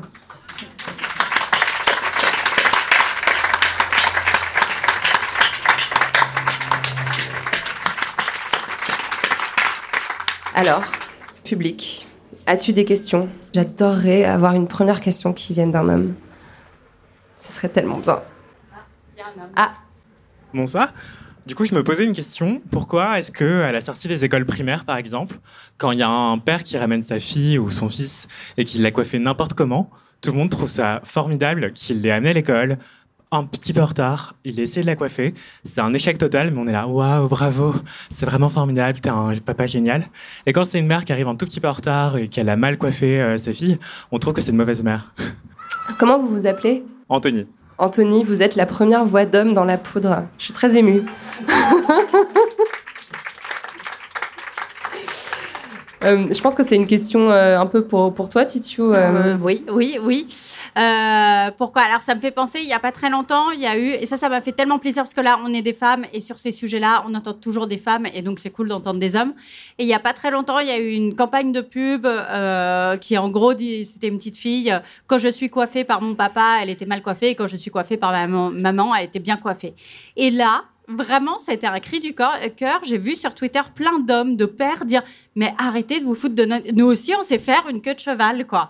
C'est quoi ce stéréotype sur les pères qui ne savent pas coiffer leur fille Et j'ai- et j'ai- j'étais mais voilà, moi, c'est ça que j'attends que c'est vous preniez la parole et que vous commenciez à vous énerver sur vos assignations de genre parce que vous en avez aussi, même si elles sont dominantes. Et donc euh, sur le pourquoi, bah, c'est évidemment parce que c'est déjà extraordinaire qu'il fasse ça. Enfin, il pourrait être en train de conquérir le monde et de gagner des milliers d'euros, et, euh, à la place, il emmène son enfant à l'école. C'est super, il a pris 10 minutes pour ça. Et donc les femmes, on considère que c'est normal. Ce qui me fait penser à, ce que vous disiez tout à l'heure, qui était euh, le fait de se confronter aux autres et de se rendre compte que pour eux, la vie et les conditions de vie sont pas les mêmes. Il y a un truc assez frappant, c'est que sur le sexisme, on est tous mélangés hommes-femmes depuis la naissance et qu'il y a une non-prise de conscience absolue, c'est quand même très très rare. Parfois, il y a des petites filles, euh, il y a des femmes qui racontent quand j'étais petite fille, un jour, je me suis dit, et pourquoi les garçons ils peuvent faire ça et pas moi? Mais c'est très très rare, c'est-à-dire que très vite, on considère que c'est naturel. C'est normal, c'est normal que les garçons ils prennent euh, 90% de la cour d'école pour jouer au ballon, que les petites filles elles soient là en train de ranger la classe. Enfin bon. Et, et ça, c'est assez frappant. En fait, le côté se mélanger sur les questions de sexisme, ça, ça ne fait rien avancer, quoi. On se, euh, on un reste peu, mais ça côté, suffit pas, quoi. euh, hein Un peu, mais ça suffit pas. Moi, je me dis que peut-être, euh, quand même, euh, là, les, là, quand tu vois, euh, tu vois les, les vieux députés qui n'ont pas connu l'école mixte, par exemple, bon, je me dis que ça, ça se sent. Enfin, quand même, ça, ça, ça suffit pas. C'est un, un début, mais c'est clair que d'être mélangé euh, et même Il de faut se parler se dire qu'on a euh, le droit aux mêmes choses. Mm. Il suffit pas d'être, tu vois. Et ça, c'est très compliqué. Je pense que c'est très, très compliqué pour toutes les minorités de se dire j'ai le droit à la même chose que euh, ceux qui sont privilégiés. Et on n'est tellement pas élevé là-dedans que, que ça demande de penser contre soi-même, quoi. Mais moi, mais moi ça m'interpelle beaucoup euh, la, conclusion de ton livre dont tu as parlé tout à l'heure, quand tu dis il faut aussi que les hommes se baissent vers le sol de verre. Et, euh, et euh, je ne peux pas parler de ma vie privée, euh, mais, mais en tout cas, je partage ma vie avec un homme qui s'est battu pour, pour que justement, quand il porte son gosse dans les bras, on lui fasse pas Oh là là, c'est super, tu changes les couches. En fait, il veut qu'on considère ça comme normal. Il a aussi envie de conquérir le droit de s'occuper de ses gosses sans, qu'on en fasse des caisses, qu'on lui jette des fleurs, qu'on lui accroche des médailles. Et, euh, je pense que c'est vraiment fondamental. C'est chouette aussi de, faire une tresse à une petite fille. On n'a pas les doigts mieux foutus pour faire ça qu'un homme. Et, et je pense que effectivement la clé est là. Et je pense que tu t'amènes presque une solution au problème avec ça. Les hommes doivent se battre aussi pour s'occuper des gosses, pour s'occuper de la maison, pour euh, prendre en charge ces aspects-là qui, n'ont pas à être euh, minorisés en fait, qui n'ont pas à être euh, euh, rendus vulgaires euh, ou vils quoi. Mais après, c'est terrible parce qu'on retrouve le sexisme sur tous les côtés. C'est-à-dire que, quand même, de manière générale, un homme qui accompagne, euh, qui emmène ses enfants à l'école, il y a un truc valorisant. On va le féliciter, on va dire ah c'est super. Enfin voilà, c'est euh, évidemment la mère qui fait ça, on la félicite pas genre waouh à l'arrivée de l'école, bravo. Enfin non. Et à l'inverse, une femme qui se bat dans sa carrière professionnelle pour atteindre le même salaire qu'un homme, eh ben, c'est une sale ambitieuse, quoi. Donc, quand la femme essaye d'atteindre le niveau de l'homme, elle est perçue de manière négative. Et vra- vraiment, je pense que sur les stéréotypes, euh, dans les films, dans les séries, c'est très, très flagrant. Alors que, voilà, les hommes, c'est toujours... euh, ouais, c'est- il y a- ils ont leur reconnaissance sociale, quoi. C'est ouf. Mhm. Merci pour cette question, Anthony.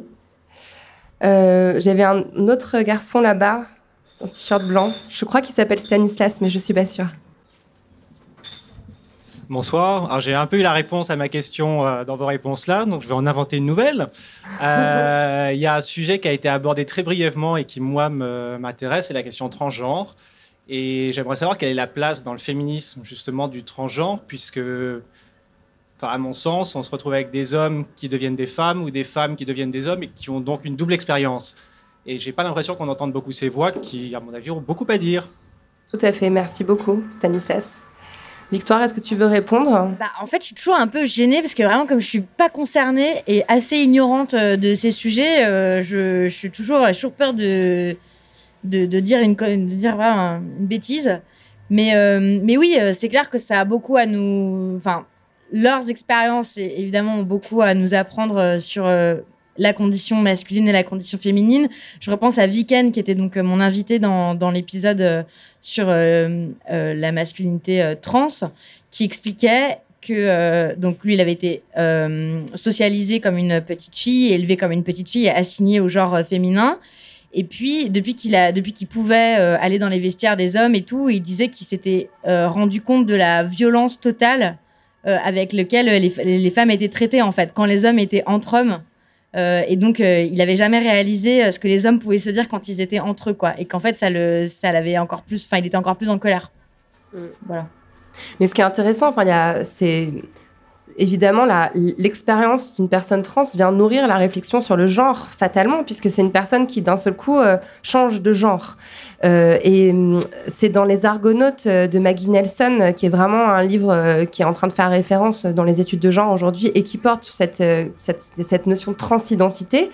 Donc sa, sa petite amie, enfin voilà, sa, sa, femme, bah, prend de la testostérone pour faire une transition. Alors, elle ne veut, elle il ne se considère pas comme devenir homme parce qu'il rejette le genre masculin, mais quoi qu'il en soit, il y a tout un passage où il décrit en fait la sensation de ne plus être une proie dans la rue. Et c'est presque une espèce de preuve de ce qu'on avance, c'est-à-dire dès l'instant où, euh, où il s'est débarrassé des attributs féminins, où il a plus de seins, où il a plus les cheveux longs, ou je sais, sais pas quel, euh, quel autre attribut extérieur, bah, sa façon de marcher dans la rue va être différente parce que il y a très peu de chances euh, qu'il soit violé maintenant qu'il est un homme. Euh, je crois qu'il y a aussi des études qui ont, prouvé que quand un homme, euh, quand il y avait une transition d'homme à femme, bah, d'un seul coup, les discriminations salariales apparaissaient. C'est-à-dire que voilà, une femme trans va être victime de discrimination salariale ou du plafond de verre, tout comme n'importe quelle femme, alors que sa, avant sa transition, elle n'en souffrait pas. Donc effectivement, ça amène à la réflexion féministe, clairement. Alors, euh, et, ça pose aussi des gros problèmes. euh, je n'ai aucune réponse hein, sur ce que je vais avancer, mais ça pose des problèmes euh, intellectuels qui est dans la mesure où une partie du féminisme est quand même. moi, je me dis, il y a le féminin, le masculin en tant que tel, ça n'existe quasiment jamais. C'est deux pôles extrêmes et en vrai, on est tous entre les deux, plus ou moins proches de l'un des deux. Mais du coup, ça pose des problèmes à, à des penseuses féministes de se dire la transidentité maintient deux cases, la case masculine et la case féminine, et le fait de quitter une identité pour prendre l'autre, et donc de plus, voilà, être dans la fluidité entre les deux. Ça maintient quelque chose de l'ordre du binaire qui est pas forcément voilà ce que ce dont s'est nourrie une partie de la pensée féministe quoi. Donc ça, pose des vraies questions. Est-ce a un moment, oui, ça ça justifie pas euh, effectivement deux cases, enfin voilà. Ouais, et d'ailleurs, dans l'histoire du combat féministe aussi, euh, les, les, les femmes trans ont, ont, été euh, longtemps écartées. Euh, il y a pas longtemps, euh, j'ai regardé un documentaire sur euh, Marsha P. Johnson euh, sur Netflix encore. Netflix est une grande source d'informations féministes euh, pour moi. Euh, et on voit qu'à l'époque, elle était vraiment euh, à la, elle était à la, à la pointe de la lutte euh, pour les droits homosexuels euh, des personnes homosexuelles. On disait les gay rights à l'époque. Et en fait, elle était toujours présentée comme euh, une espèce de personne qui venait en envahisseur, c'est-à-dire euh, les féministes allaient la rejeter en disant mais toi à la base t'es un mec, qu'est-ce que tu viens euh, prendre euh, nos- notre domination à nous? Et évidemment euh, la, la communauté gay se sentait pas non plus représentée. Donc en fait les, les- les personnes trans sont aussi systématiquement, même si c'est des, des populations, alors peut-être que je vais faire un stéréotype, mais j'ai quand même l'impression où il y a quand même une conscience politique obli- obligatoire. Tu peux pas euh, adopter ce processus de transition sans avoir un tout petit peu réfléchi à ce que ça pouvait avoir euh, comme conséquence politique et qui sont rejetées euh, aussi bien euh, par le mouvement féministe. Blanca Steinem, il y a quand même une vieille polémique qui lui colle au basque depuis 20 ans parce qu'elle a refusé de représenter les femmes trans quand elle, dans les années 70, quand elle se battait pour les féministes, et aussi par, la, par les militants euh, LGBT. Donc c'est compliqué, comme le souligne Titu. Et le Festival de Cannes a remis le premier prix euh, sans distinction de genre cette année à l'acteur d'un film qui s'appelle Girls, qui est sur euh, un, une danseuse étoile, euh, et du coup, euh, qui va sortir en France, euh, je crois, en septembre. Donc ça fait envie, merci Claire. Est-ce qu'il y a encore des, des questions? Ouais, il y a une question là au premier rang. Ah, Lionel Bonjour, j'ai une brève question qui est, d'après vous, qu'est-ce que l'on peut faire très concrètement pour permettre à des garçons, des jeunes garçons, des hommes plus âgés, d'à la fois apprécier de regarder la Coupe du Monde de foot et de pouvoir, par exemple, euh, s'inscrire à un cours de danse classique euh, et rester à l'aise avec soi-même Euh, alors moi, il y a eu une histoire que j'adore, euh, qui est une histoire d'internet d'il y a 15 ans, qui était un petit garçon, c'est en Allemagne, c'est un petit garçon qui adorait mettre des jupes. C'était sa passion, il se sentait bien en jupe. C'était pas une question de homosexuel, hétérosexuel. Il avait 4 ans, quoi. Juste, il aimait mettre des jupes. Et il était à Berlin, donc il n'y avait pas de souci. Et avec sa famille, ils ont déménagé dans un petit village beaucoup plus réactionnaire. Et donc très vite, il a senti que dans la rue, euh, les adultes le regardaient bizarrement. Et donc il a dit, bah, à son père, bah, tant pis, je vais plus mettre de jupe.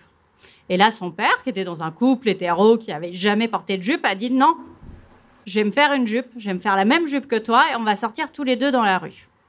Et il a fait ça, il a posté la photo sur Internet, et évidemment, toutes les mères ont dit, ah, c'est génial.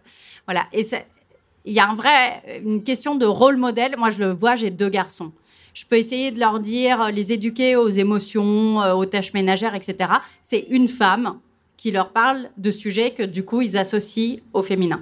Donc je pense que c'est vraiment, il y a un boulot de père là-dessus, à dire euh, un père qui ne fait que regarder du foot, mais qui dit à son fils non, mais bien sûr tu peux faire de la danse. Ça marche moins bien qu'un père qui dit bah tiens, si tu veux, on va aller voir un ballet ensemble. Et donc le côté incarnation et se dire, c'est pas juste le discours de dire bien sûr tu peux faire ce que tu veux, mais moi en tant que père et sur ce que je représente pour toi, eh ben je vais t'emmener vers ces horizons-là. Ah, Je sais que je parlais d'émotions à mes enfants, eh ben je dis non, il faudrait vraiment que ce soit leur père qui leur en parle, qui leur demande comment ils se sentent, que ce qu'ils éprouvent et qui leur dise comment lui se sent. Enfin bon. Donc, euh, donc voilà, moi je crois vachement à ça. Au fait, c'est des tout petits trucs, mais voilà que les pères euh, le fassent et le l'incarnent vraiment. Ouais. Applaudissements. Vous lâchez quelque chose, Victoire ou Claire? Euh, bah après, la, la question de que peuvent faire les hommes, c'est très important. Alors, il y a des guides hyper bien faits. euh, un guide, je vais aussi te donner le lien, mais le, petit guide de disempowerment, donc de désempouvoirment, euh, qui a été écrit par Francis Dupidéry, qui est un universitaire québécois, et qui explique bien comment se saisir, euh, comment incarner euh, ces, idéaux euh, féministes et comment les appliquer dans la vraie vie. Et c'est vraiment, c'est dans plein de petits gestes, dans plein de petites choses. Donc c'est en essayant de l'appliquer à sa propre vie et puis après dans les discussions avec avec vos amis, avec voilà, de, par exemple d'arrêter de tolérer un certain nombre de comportements, de plus trouver que le pote qui bon, il est un peu lourd et tout. Non, en fait, il est, en fait, il est carrément insupportable, il est sexiste, il est misogyne. On va arrêter de de rire à ses blagues, par exemple, ou où, euh, voilà, on va commencer à écouter les femmes, à croire les femmes. Enfin, je pense qu'il y a vraiment, il y a tellement de choses à faire euh, pour changer. Et en plus, c'est assez positif parce que ça va avec euh, une ouverture des possibles et des perspectives. Il y a combien de types, par exemple, bon, déjà dans ceux qui aiment lire, c'est rare, mais dans ceux qui aiment lire, qui lisent jamais de femmes, par exemple. Alors que, bah voilà, il pourrait, il pourrait faire ça, il pourrait commencer à, à lire des, à lire des, des autrices, euh, à lire des romancières. euh, pareil avec, avec les films. Donc euh, voilà, d'élargir son, son horizon là-dessus et de réfléchir évidemment sur sa propre virilité, sur ce qui a été transmis et sur la manière dont on l'incarne et, et voilà, et sur ce qu'on veut en faire. Mm. Dans le cinéma, je pense que c'est pareil. J'avais écrit un article il y a quelques années sur pas mal de cinéastes euh, qu'il y a dans le livre qui justement euh, ne décrivaient les femmes dans leurs films que petite amie, sœur ou mère. Il y avait une sorte d'imaginaire féminin complètement absent. Alors est-ce que c'était de la de la peur à maltraiter un rôle féminin ou juste une méconnaissance ou voilà il y avait quelque chose en tout cas peut-être un frein. Et dernièrement il y a un des cinéastes qui m'a envoyé le lien de son dernier film que j'ai regardé et je l'ai appelé en me disant, mais il y a un truc que je comprends pas, c'est que t'es produit par ta femme. Il me dit oui. Je dis, tu te rends compte que tous tes personnages féminins hurlent elles sont toujours euh, face à un homme en train de crier. Il y en a aucune qui est apaisée, qui parle normalement euh, euh, dans ses interactions. Et il me dit non, mais je veux montrer que c'est des femmes fortes, etc. Donc je me dis donc même s'il y a une une idée bienveillante derrière, il y a un petit un petit problème. euh. donc peut-être qu'il faut qu'ils s'associent justement un peu plus avec des, des femmes scénaristes pour confronter les leurs propositions. Euh, mais j'aspire en tout cas, j'espère que tous ces cinéastes hommes pourront euh, petit à petit offrir de beaux rôles à des femmes, puisque j'ai j'ai vu davantage de femmes offrir des beaux rôles à des acteurs hommes. Enfin, voilà, moi, pour compléter, on, a, on a fini sur le cinéma et moi, j'ai qu'une réponse à apporter à, ta question, Lionel, c'est les représentations. Je pense que vraiment, toute euh, personne qui crée un contenu culturel et médiatique aujourd'hui doit se poser la question de ce qu'il véhicule.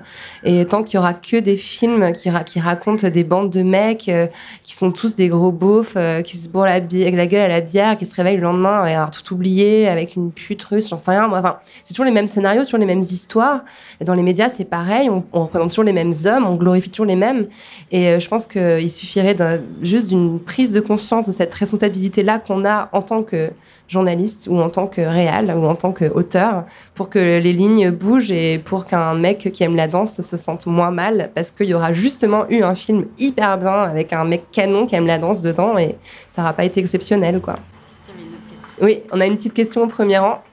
Euh, bonjour. Euh, moi, ma question, c'est est-ce que vraiment les hommes ne savent pas euh, ce que c'est la masculinité, ce que ça engendre et ce que ça engendre la virilité? Je pense qu'on sait tous. On sait tous qu'il y a des femmes qui se font agresser. On sait tous que les cercles de pouvoir, c'est des cercles majoritairement d'hommes, blancs, hétérosexuels, et etc. On sait, mais on a des mécanismes de mensonge. Et je pense qu'on n'a pas besoin, même si les, les male studies, et etc., c'est pas démocratisé, juste de l'expérience, on sait. Moi, je, quand j'avais écrit un papier euh, sur, euh, en gros, faut arrêter les male tears parce que avec MeToo et Balance ton porc, j'ai vu euh, des ouais, mais balance ton porc, ton porc, blablabla.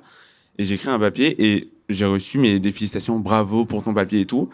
Et je sais pour coup sûr que si ça avait été une meuf qui l'avait écrit, une femme, pardon, qui l'avait écrit, elle se serait pris mais euh, des, des insultes hystériques.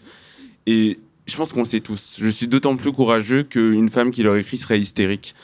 Et je pense pas qu'on sait pas en fait. Et est-ce que je veux juste avoir votre point de vue sur ça Voilà. Tu viens juste te présenter au micro, dire ton nom et ce que tu fais Miguel, euh, je suis en première année de médecine et euh, journaliste au Bondi Blog. Merci.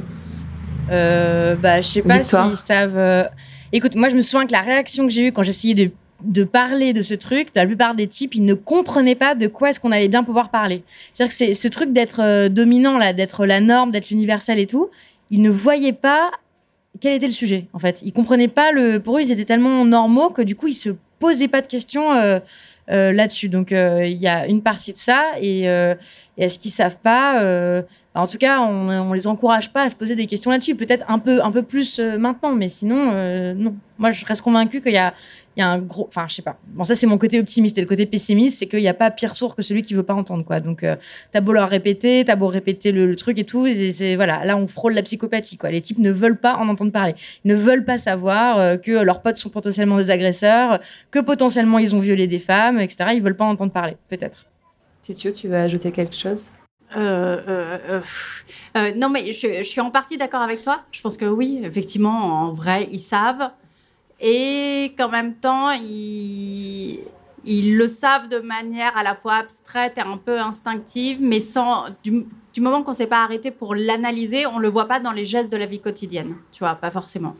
Et, donc, ils savent, mais en fait, mais en vrai, ils savent pas, quoi mais parce qu'ils le savent de manière très générale, mais ils savent pas euh, ce que ça veut dire au jour le jour, tu vois, en réunion de travail. Euh, En réunion de travail, ils savent pas qu'ils ont coupé la parole à une femme et qu'ils le feraient pas à un homme. Ils savent en général qu'ils sont mieux payés que les femmes. Mais donc il y a un écart sur tous ces petits trucs qu'il faut changer, tu vois, quand on demandait qu'est-ce qu'on peut changer, bah voilà, typiquement c'est ça, c'est se dire en réunion, en fait, on laisse jamais parler les femmes, donc on- je ferai gaffe la prochaine fois. Donc ouais, voilà, ils savent et ils savent pas en même temps. Je pense que c'est vraiment très mélangé. Euh, une, juste une anecdote de conférence de rédaction dans une rédaction dont je tairai le nom, où il y avait énormément d'hommes, euh, plutôt 35 ans, euh, modernes, parisiens, tout ça. Donc femmes très minoritaires, je pense que j'étais la seule, où on était deux. Et quand arrivaient les sujets proposés, les seuls sujets qui traitaient des femmes, c'était des femmes baisables selon eux. Et c'était une une sorte de private joke entre eux, mais j'étais là, mais c'est pas possible. Donc en fait, euh, une femme qui correspondrait pas à vos critères sexuels, finalement, on ne va jamais écrire sur elle. Donc je pense que ils en avaient conscience de leur masculinité, mais étant entre eux, ça posait pas problème. Peut-être s'il y avait eu plus de filles euh, dans la rédaction, euh, un débat aurait pu s'amorcer. Merci beaucoup pour cette question. Je crois que j'avais, ouais. Bonjour. Bonjour, Paul. Vous avez parlé de vos deux garçons et euh, vous avez dit que euh, c'était bien, enfin, vous, vous, vous, leur parliez des émotions, mais que ça aurait été mieux si, c'était, si ça avait été leur père. Mais du coup, je comprends pas pourquoi est-ce que ça, par exemple, c'est pas sexiste de dire ça. Vous êtes la mère, euh, bah, c'est aussi ce serait autant naturel, normal. Enfin, dans un monde idéal, oui. Mais il y a, euh, moi, ce qui était mon monde idéal avant d'avoir des enfants, où vraiment j'avais plein d'idées sur comment les éduquer, c'était bon, j'étais au top. Et donc après, j'ai eu des enfants pour de vrai, et donc tout s'est cassé la gueule. Et je me suis rendu compte que que les petits garçons s'identifient à des figures masculines et pas à des figures féminines. Et ça, ça n'était pas rentré dans mon plan de départ. Et c'est juste une réalité. Il y a des trucs comme ça mais qui se mettent. Alors, je sais pas dans quelle mesure c'est euh, de la psychologie euh, naturelle, etc. J'ai juste à raconter un truc. Parce que je pense que l'école a un rôle énorme et que c'est vraiment une usine à fabrication de stéréotypes. En première année de maternelle, euh, ils ont un grand cahier, chaque enfant. Et donc, tout le monde apporte une photo et donc ils font photo de tous les copains de la classe. Donc, de la première à la. Je peux dire, avec mes deux enfants en cumulé, euh, j'ai eu cinq grands cahiers comme ça. Et à une seule fois où l'instit avait classé, c'est toujours des femmes, euh, par ordre alphabétique des prénoms. Toutes les quatre autres fois, c'était d'un côté les filles et de l'autre les garçons. Ce qui voulait dire très, très vite pour un petit garçon de 3 ans qui est arrivé à l'école Ah, mais moi, je suis sur cette page-là. Les gens comme moi, c'est ceux-là. C'est les autres, bah, c'est l'autre page. Donc euh, voilà, il y a un truc d'identification euh, de garçons masculins qui voilà fait que effectivement pour aller contre les stéréotypes, je pense que c'est plus utile que ce soit le père qui emmène son petit garçon voir un ballet. Merci beaucoup pour cette question. Euh, bonjour, je m'appelle Marie. Je voulais juste réagir par rapport et compléter en fait ce que vous disiez par rapport au, sujet qu'amenait Miguel sur le fait que finalement les garçons sont conscients de l'idée globale d'être d'avoir le beau rôle et d'avoir la chance d'être ce qu'ils ont. En fait, euh, c'est vrai que lorsque, enfin, j'en discute régulièrement et finalement, quand on est dans le, quand on a la chance d'être dominant, finalement, les choses sont faciles et et tout se passe naturellement. Et donc, du coup, en fait, euh, cette situation, elle est, euh, elle est naturelle. Et euh, on on remet pas en question euh, quelque chose qui arrive tout cru dans le bec en fait finalement. Et euh, d'ailleurs, enfin comme cas d'école, moi je travaille dans un, un, milieu exclusivement, enfin quasiment exclusivement féminin, qui parle de filles tout le temps. Pour ne pas le citer, c'est le milieu de la lingerie féminine. Et les quelques garçons hétérosexuels qui sont dans le métier, bon déjà on se demande, on se pose la question, on se dit mais il est gay il est gay, mais il est bien caché quand même. Hein. Euh, voilà. Et, euh, et, malheureusement, ils n'ont pas trop leur mot à dire sur tous les sujets, quoi. Enfin, et ils sont très mal à l'aise. Au fur et à mesure, bon, ça se tasse. Mais euh, c'est vrai que c'est le genre de garçon qu'on aimerait, enfin, qui aurait été intéressant en fait d'avoir autour de la table. Et au départ, moi, c'était une question que je voulais poser et tu as répondu directement. C'est que finalement, bah, il y en a pas qui se sont forcément proposés, mais les garçons qui vivent la minorité, il y en a, enfin, finalement, il y en a. Euh, enfin, vivre le fait d'être la minorité, et ça aurait été chouette d'en avoir euh, aussi autour de la table. Voilà. Mais je peux en amener si vous voulez. Non, mais euh, dans la poudre, il n'y a que des femmes qui parlent en tant qu'expertes. hein. J'espère que c'est bien compris. Je n'ai pas mis d'hommes autour de cette table aujourd'hui. Ça n'arrivera jamais, je pense. mais par contre, effectivement, un homme euh, minorisé peut d'un seul coup se retrouver dans la peau euh, d'une femme dans une boîte lambda, quoi. C'est ça que.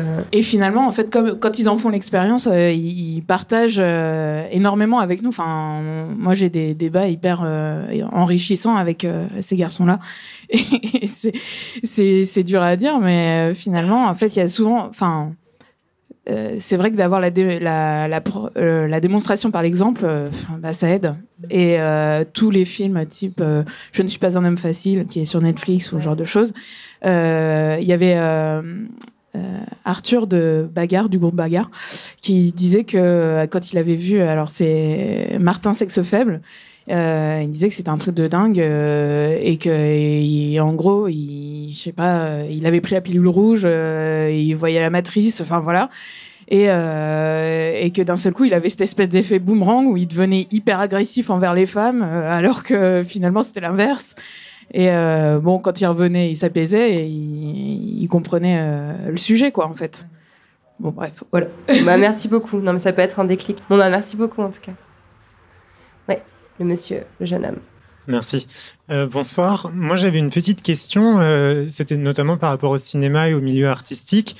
J'avais l'impression qu'il y a quelques temps, enfin il y a même longtemps, mais euh, la personnalité masculine, c'était euh, Lino Ventura, Jean Gabin et les mâles hyper stéréotypés.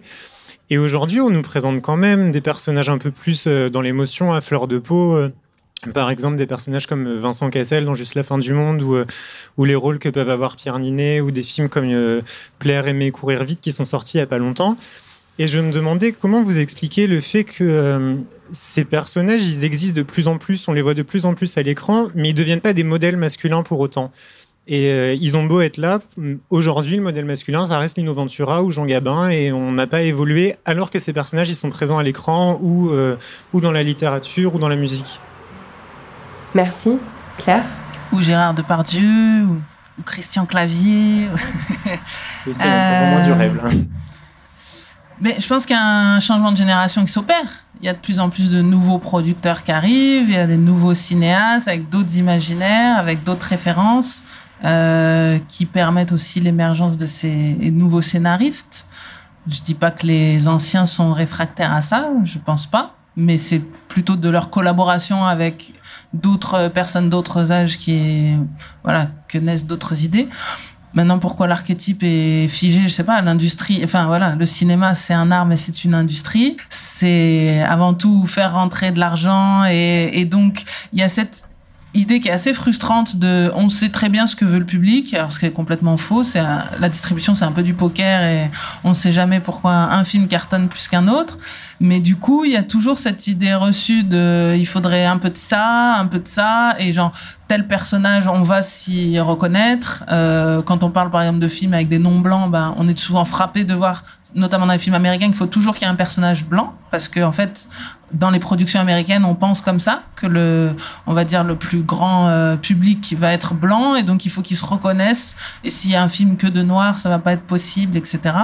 Donc je pense qu'il y a ces sortes d'ingrédients qui tendent un peu à changer, mais c'est vrai que c'est assez dur et assez long.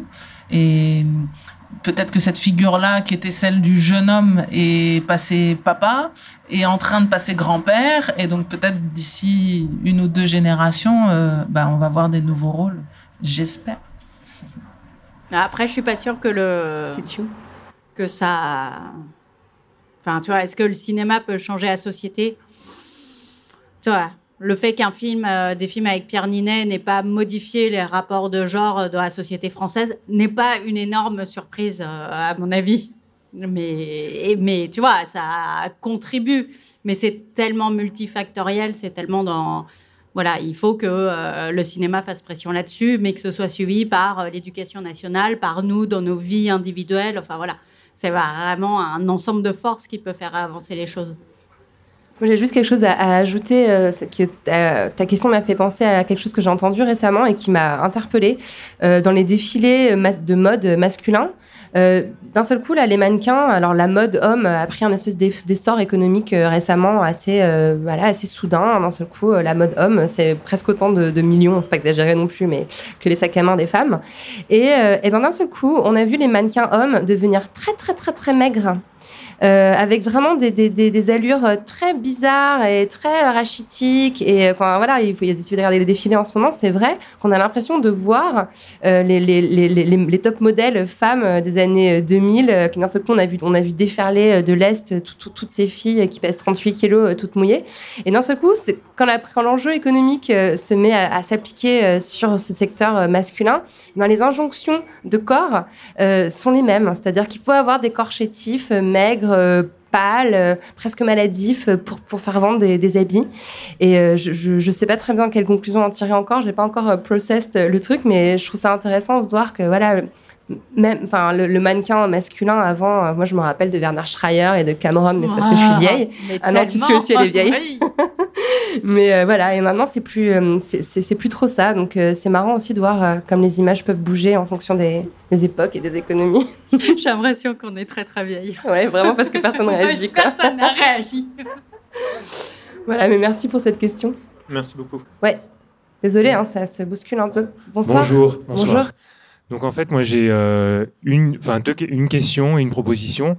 La question, c'est en fait, je viens de, changer de travail et donc j'ai pris euh, la direction d'une entreprise où il y a à peu près, euh, enfin il y a beaucoup de monde. Et tout le comité de direction en fait, à part le juridique et le les ressources humaines, en fait, c'est des hommes blancs. Et et en fait, c'est assez difficile de, de changer tout ça. Plus difficile que, enfin, quand on est, quand on est entre guillemets, quand on a, en fait, la possibilité de le faire, c'est même assez difficile. Et donc, euh, la question, c'est est-ce que vous êtes pour des quotas en fait? Parce que moi, je me dis que si j'avais le prétexte des quotas, ça irait plus vite. Parce que tout à l'heure, vous parliez de, des, médias et du discours qui est dans les médias. Mais en fait, finalement, les, gens avec qui je travaille, ils sont pas du tout, euh, enfin, pour la majorité, ils sont sont pas du tout dans le dans le dans le mood où on est, voilà. Et euh, une proposition, enfin en tout cas une idée euh, à vous soumettre, c'est euh, et si dans le sport, peut-être à part le sport de de compétition, on imposait aussi que les équipes soient mixtes dès l'école, partout. Bah grave, ouais. ouais. Moi, je suis pour. Je pense que ça rendrait le sport très intéressant. Victoire.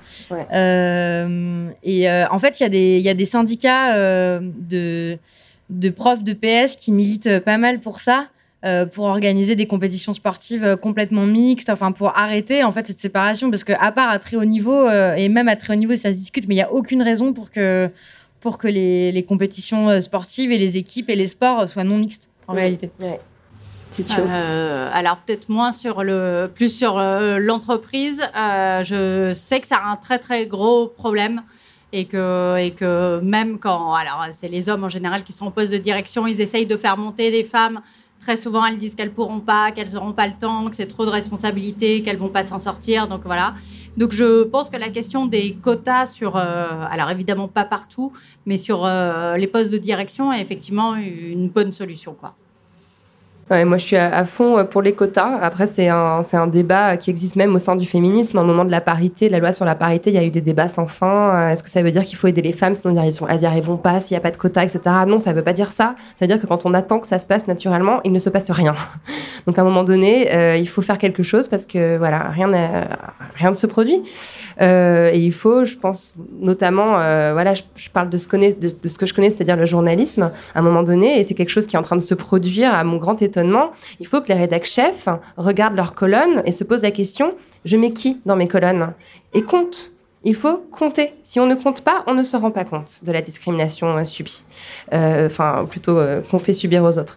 Si à un moment donné, on compte sur un mois dans son journal combien de fois on a cité des hommes et, et qu'on se rend compte qu'il n'y a que 15% de femmes citées, là on peut agir. Là on peut dire ok, l'objectif d'arriver à 30, 40%. Et Delphine Ernotte, quand elle a été nommée à France Télévisions, elle a dit aujourd'hui les experts c'est 15% sur France Télévisions, je veux arriver à 40% en un an. Bah, c'était facile en fait. Il, suffisait de fixer un, un objectif chiffré. Donc je suis carrément pour les quotas. Merci. oui. Salut. Bonjour. Euh, bonjour, j'ai une petite question. Euh, bah, tout d'abord, déjà bravo pour tout ce que vous avez fait, partagé, etc., euh, tout autant que vous êtes. Et moi, je crois assez fort à la pédagogie, à l'empathie. Et c'est grâce aussi à votre travail qu'on a pu comprendre, je pense, certains, comment certaines femmes se sont construites, ce qu'elles ont vécu, et donc comprendre ce combat. Et est-ce que Personnellement, j'ai pas d'exemple de d'hommes qui se racontent pour comprendre justement ces différentes masculinités. Est-ce que vous avez des exemples des ouvrages, des livres, des podcasts, des films où on permettra de comprendre tout ce cheminement et qu'est-ce qui a amené à ce comportement et justement pour pouvoir trouver une solution et pas traiter que le symptôme mais l'origine du problème? Merci beaucoup. Alors, c'était Ilias euh, du podcast Génial, pardon maman, qu'il faut écouter. Merci, c'est trop gentil. Merci Ilias d'être là. Titiou euh, Oui, non, je suis comme toi. Moi, j'aimerais bien entendre plus les hommes là-dessus. Et ce qui est paradoxal, parce qu'on les entend quand même beaucoup en général, surtout. Mais euh, alors non, je vais faire de l'auto-promo pour euh, Slate.fr, mais je trouve vraiment, et parce qu'il s'en prend plein la gueule sur Internet et il faut le soutenir, Thomas Messias fait des super articles là-dessus. Là, il a fait un article sur la Coupe du Monde pour dire c'est quoi d'être un homme qui n'aime pas le foot. Et, que c'était dur, quoi. Et il l'a fait sur le cinéma français, les euh, comédies, comment euh, les mecs euh, qui foutent rien sont toujours à la cool et les meufs sont toujours super relous et très chiantes. Enfin bon. Donc il fait pas, c'est pas des livres, mais je trouve que son travail est et il est présent sur Internet et c'est vraiment violent. C'est les féministes en prennent beaucoup, mais alors lui aussi. Donc, donc voilà, je trouve que ce qu'il fait, c'est assez intéressant. Mais je pense que les, mes consoeurs ont plein d'autres titres à... Ouais, Thomas Messias, il est, non, ses articles sont super. Euh, moi, je te conseille aussi euh, le blog de Cédric le M'expliqueur, euh, qui a écrit. alors, c'est voilà, il commence là, il fait des planches de bande dessinée où il, raconte comment il se construit, etc. Ça, c'est pas mal. Il y a aussi un ouvrage qui a été traduit il y a quelques années de John Stoltenberg, qui s'appelle Refuser d'être un homme. Euh, donc euh, c'était le, le, compagnon d'Andrea Dworkin, une grande féministe américaine. C'est un homme féministe qui est toujours vivant euh, et qui lui raconte plein de trucs euh, très très intéressants aussi. Et, euh, et voilà, en gros, ouais, comme œuvre. Mais sinon, je vois pas trop. Ouais, il n'y a pas encore eu de grands récits. Enfin, en fait, le truc c'est que après les grands, les écrivains dans leur mémoire et tout, ils parlent quand même un peu de ça, quand même. Tu vois, si tu, je sais pas moi, t'as euh, bah Jean-Jacques Rousseau, les confessions. Mais moi, en fait, je sais pas. Si, les confessions. Mais moi, Proust et Woody Allen, quoi. Enfin, on a déjà des tomes et des tomes et des tomes et des tomes de d'histoires de, mecs racontés d'un point de vue de mecs, avec des héros mecs qui racontent leur vie de mec. Enfin, moi, j'ai l'impression que justement, euh, euh, avec, avec, avec la poudre, je suis venue combler un, espèce d'énorme vide parce qu'on n'avait pas assez euh, de, de, récits de femmes. Après, j'ai pas l'impression que Woody Allen et Marcel Proust aient vraiment réfléchi sur la masculinité. Par contre, moi, c'est Édouard Louis qui me vient à l'esprit aujourd'hui. Je pense qu'il fait partie des, des, des voix aujourd'hui littéraires qui s'interroge sur un petit peu, enfin, lui sur la notion de domination de classe dans, dans, le genre masculinité euh, c'est quoi déjà le mot? Subordonné. Euh, voilà, euh, lui, je trouve, je trouve qu'il en parle bien et, qu'il le décrit correctement. Et j'imagine que Claire, tu as beaucoup de, références. Non, beaucoup, non, mais moi, je mettrais quand même Riyad Satouf L'Arabe du futur, un des rares auteurs euh, de bande dessinée à avoir refusé d'être un jury justement parce qu'il n'était pas paritaire et qui, parce que dans son dans sa bande dessinée raconte comment il était un petit garçon aux cheveux longs blonds, euh, vivait cette euh, ce, ce sentiment étrange de du positionnement des adultes par rapport à lui, etc. Et encore et toujours vers la tendresse d'Alice Diop, qui est maintenant édité en DVD et qui est donc un moyen métrage documentaire sur le mal-être amoureux de plusieurs hommes euh, qu'elle a rencontré et qui est partie de témoignages, euh, pas de podcast, mais témoignages euh, enregistrés, sono. Et, et, à partir de là, elle a fait rejouer à certains hommes non pas les situations, mais peut-être les attitudes de ceux qui racontaient euh, leurs histoires. En tout cas, pour ceux qui étaient mal à l'aise avec le fait d'apparaître à l'écran avec leurs histoires. Et donc, on a aussi bien des hommes hétérosexuels que euh, des hommes, enfin, un homme homosexuel qui lui témoigne face caméra. Donc pour lui, c'était un vrai choix. Et euh, donc deux hommes qui vivent un peu mal leur rapport aux femmes et qui essayent d'interroger ce trouble, et un homme qui est en couple et qui est un lover, mais qui reconnaît que voilà, lui, il écoute du son, euh, genre des slow, etc. dans son casque, mais dès que ses copains arrivent, hop, il, a une autre playlist à mettre. un peu plus entre guillemets viril. Merci Claire. Alors, euh, on va prendre une dernière question parce qu'ensuite, ça va être le, moment du DJ set. Il y a le collectif Curated by, by, Girls de Berlin qui est là, qui va vous faire euh, danser. Et euh, voilà, on va prendre la dernière question là-bas. Et par contre, moi, je vais rester, boire quelques verres, peut-être que mes invités aussi. Donc, n'hésitez pas si vous avez envie de discuter avec nous encore après, on, on reste là. Moi, en fait, j'avais une question sur euh, euh, justement en fait euh, les masculinités et en fait le, le récit, enfin le, par rapport aussi à, à, la question que d'avant, c'était finalement les hommes se sont beaucoup interrogés sur, enfin à travers la littérature, sur leur propre. Vous avez parlé de Proust et tout ça, on les a beaucoup entendus. On a aussi dans le siècle dernier beaucoup entendu des femmes s'interroger sur leur féminité, ce qui me paraît assez nouveau et intéressant personnellement, c'est finalement des femmes qui regardent les hommes et qui disent ce qu'elles voient. Parce que finalement, euh, c'est un peu ça pour moi le, truc complètement subversif et nouveau. Euh, c'est finalement euh, les hommes savent assez peu finalement ce qu'on pense d'eux et leur tendre un peu ce miroir et leur dire ben nous en fait les hommes qui montrent leur vulnérabilité on aime ça. Euh, en fait peut-être que tout ça ça va être des surprises pour eux et moi je trouve ça hyper intéressant en tout cas. Voilà. Donc je, Merci je, beaucoup. J'aimerais ouais. savoir ce que vous en pensez. C'est une remarque très, très pertinente. Quelqu'un veut, ré veut réagir? Euh, Oui, bah oui, je pense que c'est bien de, de, regarder les hommes et d'en parler. Ouais. Bah, Mais, oui. Voilà. Je pense vrai. que ça permet aussi à la aux femmes de sortir de la posture de séduction et d'être là pour plaire aux hommes, ce qui est quand même l'essentiel des rapports hétérosexuels.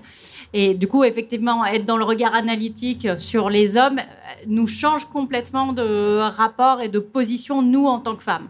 Donc ça, c'est très clair. Après, je ne sais pas si... Oui, on a beaucoup entendu les hommes, mais pas vraiment sur cette question de, pour moi, c'est quoi être un homme? C'était très euh, Proust c'est quand même pour moi c'est quoi d'être un homme homosexuel? Et après c'est toujours des euh, les grands écrivains par exemple ça a toujours été la question pour moi c'est quoi d'être un grand écrivain?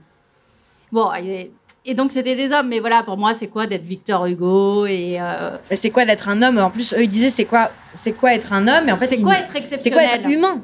En fait, eux, ils, pensent, ils se pensaient comme humains et, et voilà. Et leur expérience était la seule expérience qui va et ça valait euh, l'universel ils se pensaient pas en tant qu'hommes. Donc ça, c'est vrai qu'on n'a pas beaucoup entendu. Ouais. Non, parce que... Oh, pardon. parce que d'un autre côté, euh, les hommes ont beaucoup commenté sur qu'est-ce que c'était que le féminin. Donc du ah coup, bah je trouve ça. ça assez intéressant que nous, on puisse dire bah, euh, le masculin ou les masculins, ça peut aussi, euh, vu du côté des femmes, c'est ça. Enfin, c'est aussi en lisant Elena Ferrante, je ne sais pas si vous vous souvenez, mais il y a tout un passage sur ça, comment les hommes, depuis la Bible, etc., ont finalement défini le féminin. Et finalement, je trouve que dans les 100 dernières années, euh, les débuts du féminisme, les femmes se sont réappropriées une définition du féminin, avec toute la complexité que ça peut représenter. Mais je trouve, je trouve qu'il est temps pour euh, les femmes de commencer à réfléchir, comme vous le faites ce soir, et c'est pour ça que c'est passionnant, comme euh, vous le faites dans les couilles sur la table et tout, sur qu'est-ce que c'est que les masculins, vu du point de vue d'une femme, en fait. Ce qui est, ce qui est certain, c'est que cette discussion, c'est des féministes qui l'organisent, en fait. Enfin, Alors qu'on veut la mort des hommes. On cherche les masculinistes. Euh, ouais, où sont les masculinistes Qu'est-ce que dénonce tout de suite? Eric Zemmour, sortez du buisson, ça suffit. Euh, non, mais c'est intéressant. C'est ce que, ce que vous dites, ça me fait penser à, la phrase de Geneviève Fraisse que je citais au tout début de l'émission. Euh, moi, m'a vraiment fait réaliser ça quand elle m'a dit ça. En fait, jusqu'à maintenant, les combats féministes, c'était un peu euh, bah, les filles, elles font mumus devant l'Assemblée nationale avec leurs pancartes, à réclamer leurs droits. Nous, on fait ah oui, c'est bien, mais ça nous concerne pas. Elles parlent de, de grossesse, elles parlent de contraception. Euh, bon, et là, d'un seul coup, c'est ah, ça parle de nous. Et, euh, et d'un seul coup, la discussion euh, devient, euh, devient globale et ça suscite effectivement ce que vous décrivez très justement, voilà, des femmes qui parlent des hommes. Et ça, c'est nouveau. En plus, la jeune génération, elle, est, sortie de la sphère domestique, donc elle peut le faire parce qu'elle est dans le monde du travail, elle, peut, elle, a un poste d'observation privilégié par rapport à toutes les générations précédentes. Elle peut vraiment commenter le monde extérieur et pas juste parler de la sphère domestique. Ça, c'était vraiment la génération d'avant pour moi. Enfin, ouais, voilà. tout à fait. Vous voulez réagir euh, Non, vous avez fait la réponse à la question. Moi, il y a un livre que j'aime beaucoup, euh, qui est en deux tomes, bon, qui est très hétérosexuel, mais c'est euh, euh, Les hommes, le sexe et l'amour, et les femmes, le sexe et l'amour. Et je trouve que c'est vraiment intéressant parce que c'est un docteur qui est parti sur une centaines ou un millier de hum, questionnaires avec vraiment toutes les tranches d'âge. Et en fait, en lisant les deux livres, on se rend vraiment compte de toutes ces expériences intimes qui sont absolument pas partagées justement avec l'entourage, même quand on a des amis proches, même parfois avec le partenaire. Et en fait, on se rend compte même dans les, par exemple, il y a les, les fantasmes qui sont racontés, les premières fois, et les, le, le chapitre sur les premières fois m'avait beaucoup marqué parce que du coup, les femmes disaient qu'elles étaient pas du tout à l'écoute d'elles. Il y avait un côté il faut satisfaire le partenaire et il faut que la, la, chose se passe. Et les hommes qui étaient dans une panique totale, euh, certains disaient qu'ils mettaient deux préservatifs, euh, voilà, ils savaient pas trop, euh, se rendaient compte après coup qu'ils n'avaient pas du tout été à l'écoute de leur partenaire parce qu'ils étaient vraiment concentrés sur leur acte à eux. Et, euh, et je trouve que voilà, même s'il n'y a pas cette discussion au sens où il y a un livre sur les hommes, un livre sur les femmes, je pense que la richesse aujourd'hui, elle vient de là, c'est qu'on peut échanger et justement avec de moins en moins de préjugés. Merci beaucoup à toutes et à tous d'être venus si nombreux euh, au Palazzo aujourd'hui. C'était un vrai bonheur de vous rencontrer. Merci Lorraine. La Poudre est une émission produite par Nouvelles Écoutes. Elle est réalisée par Aurore Meyer-Mailleux, avec à la préparation et à la prise de son Zisla Tortello. À la programmation, Laura Cuissard. Au mixage, Laurie Galigani. Le générique est un extrait de la chanson L'appétit de Bonnie Banane, produite par Gauthier Visiose.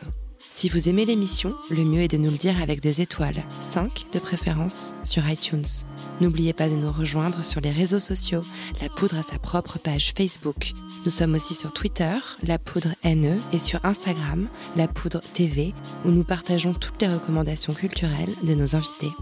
Pour ne louper aucun épisode de La Poudre, n'oubliez pas de vous inscrire à notre newsletter sur le site de Nouvelles Écoutes. Cliquez sur La Poudre, l'occasion de découvrir tous les autres podcasts que nous produisons. À très vite et continuez de faire parler la poudre.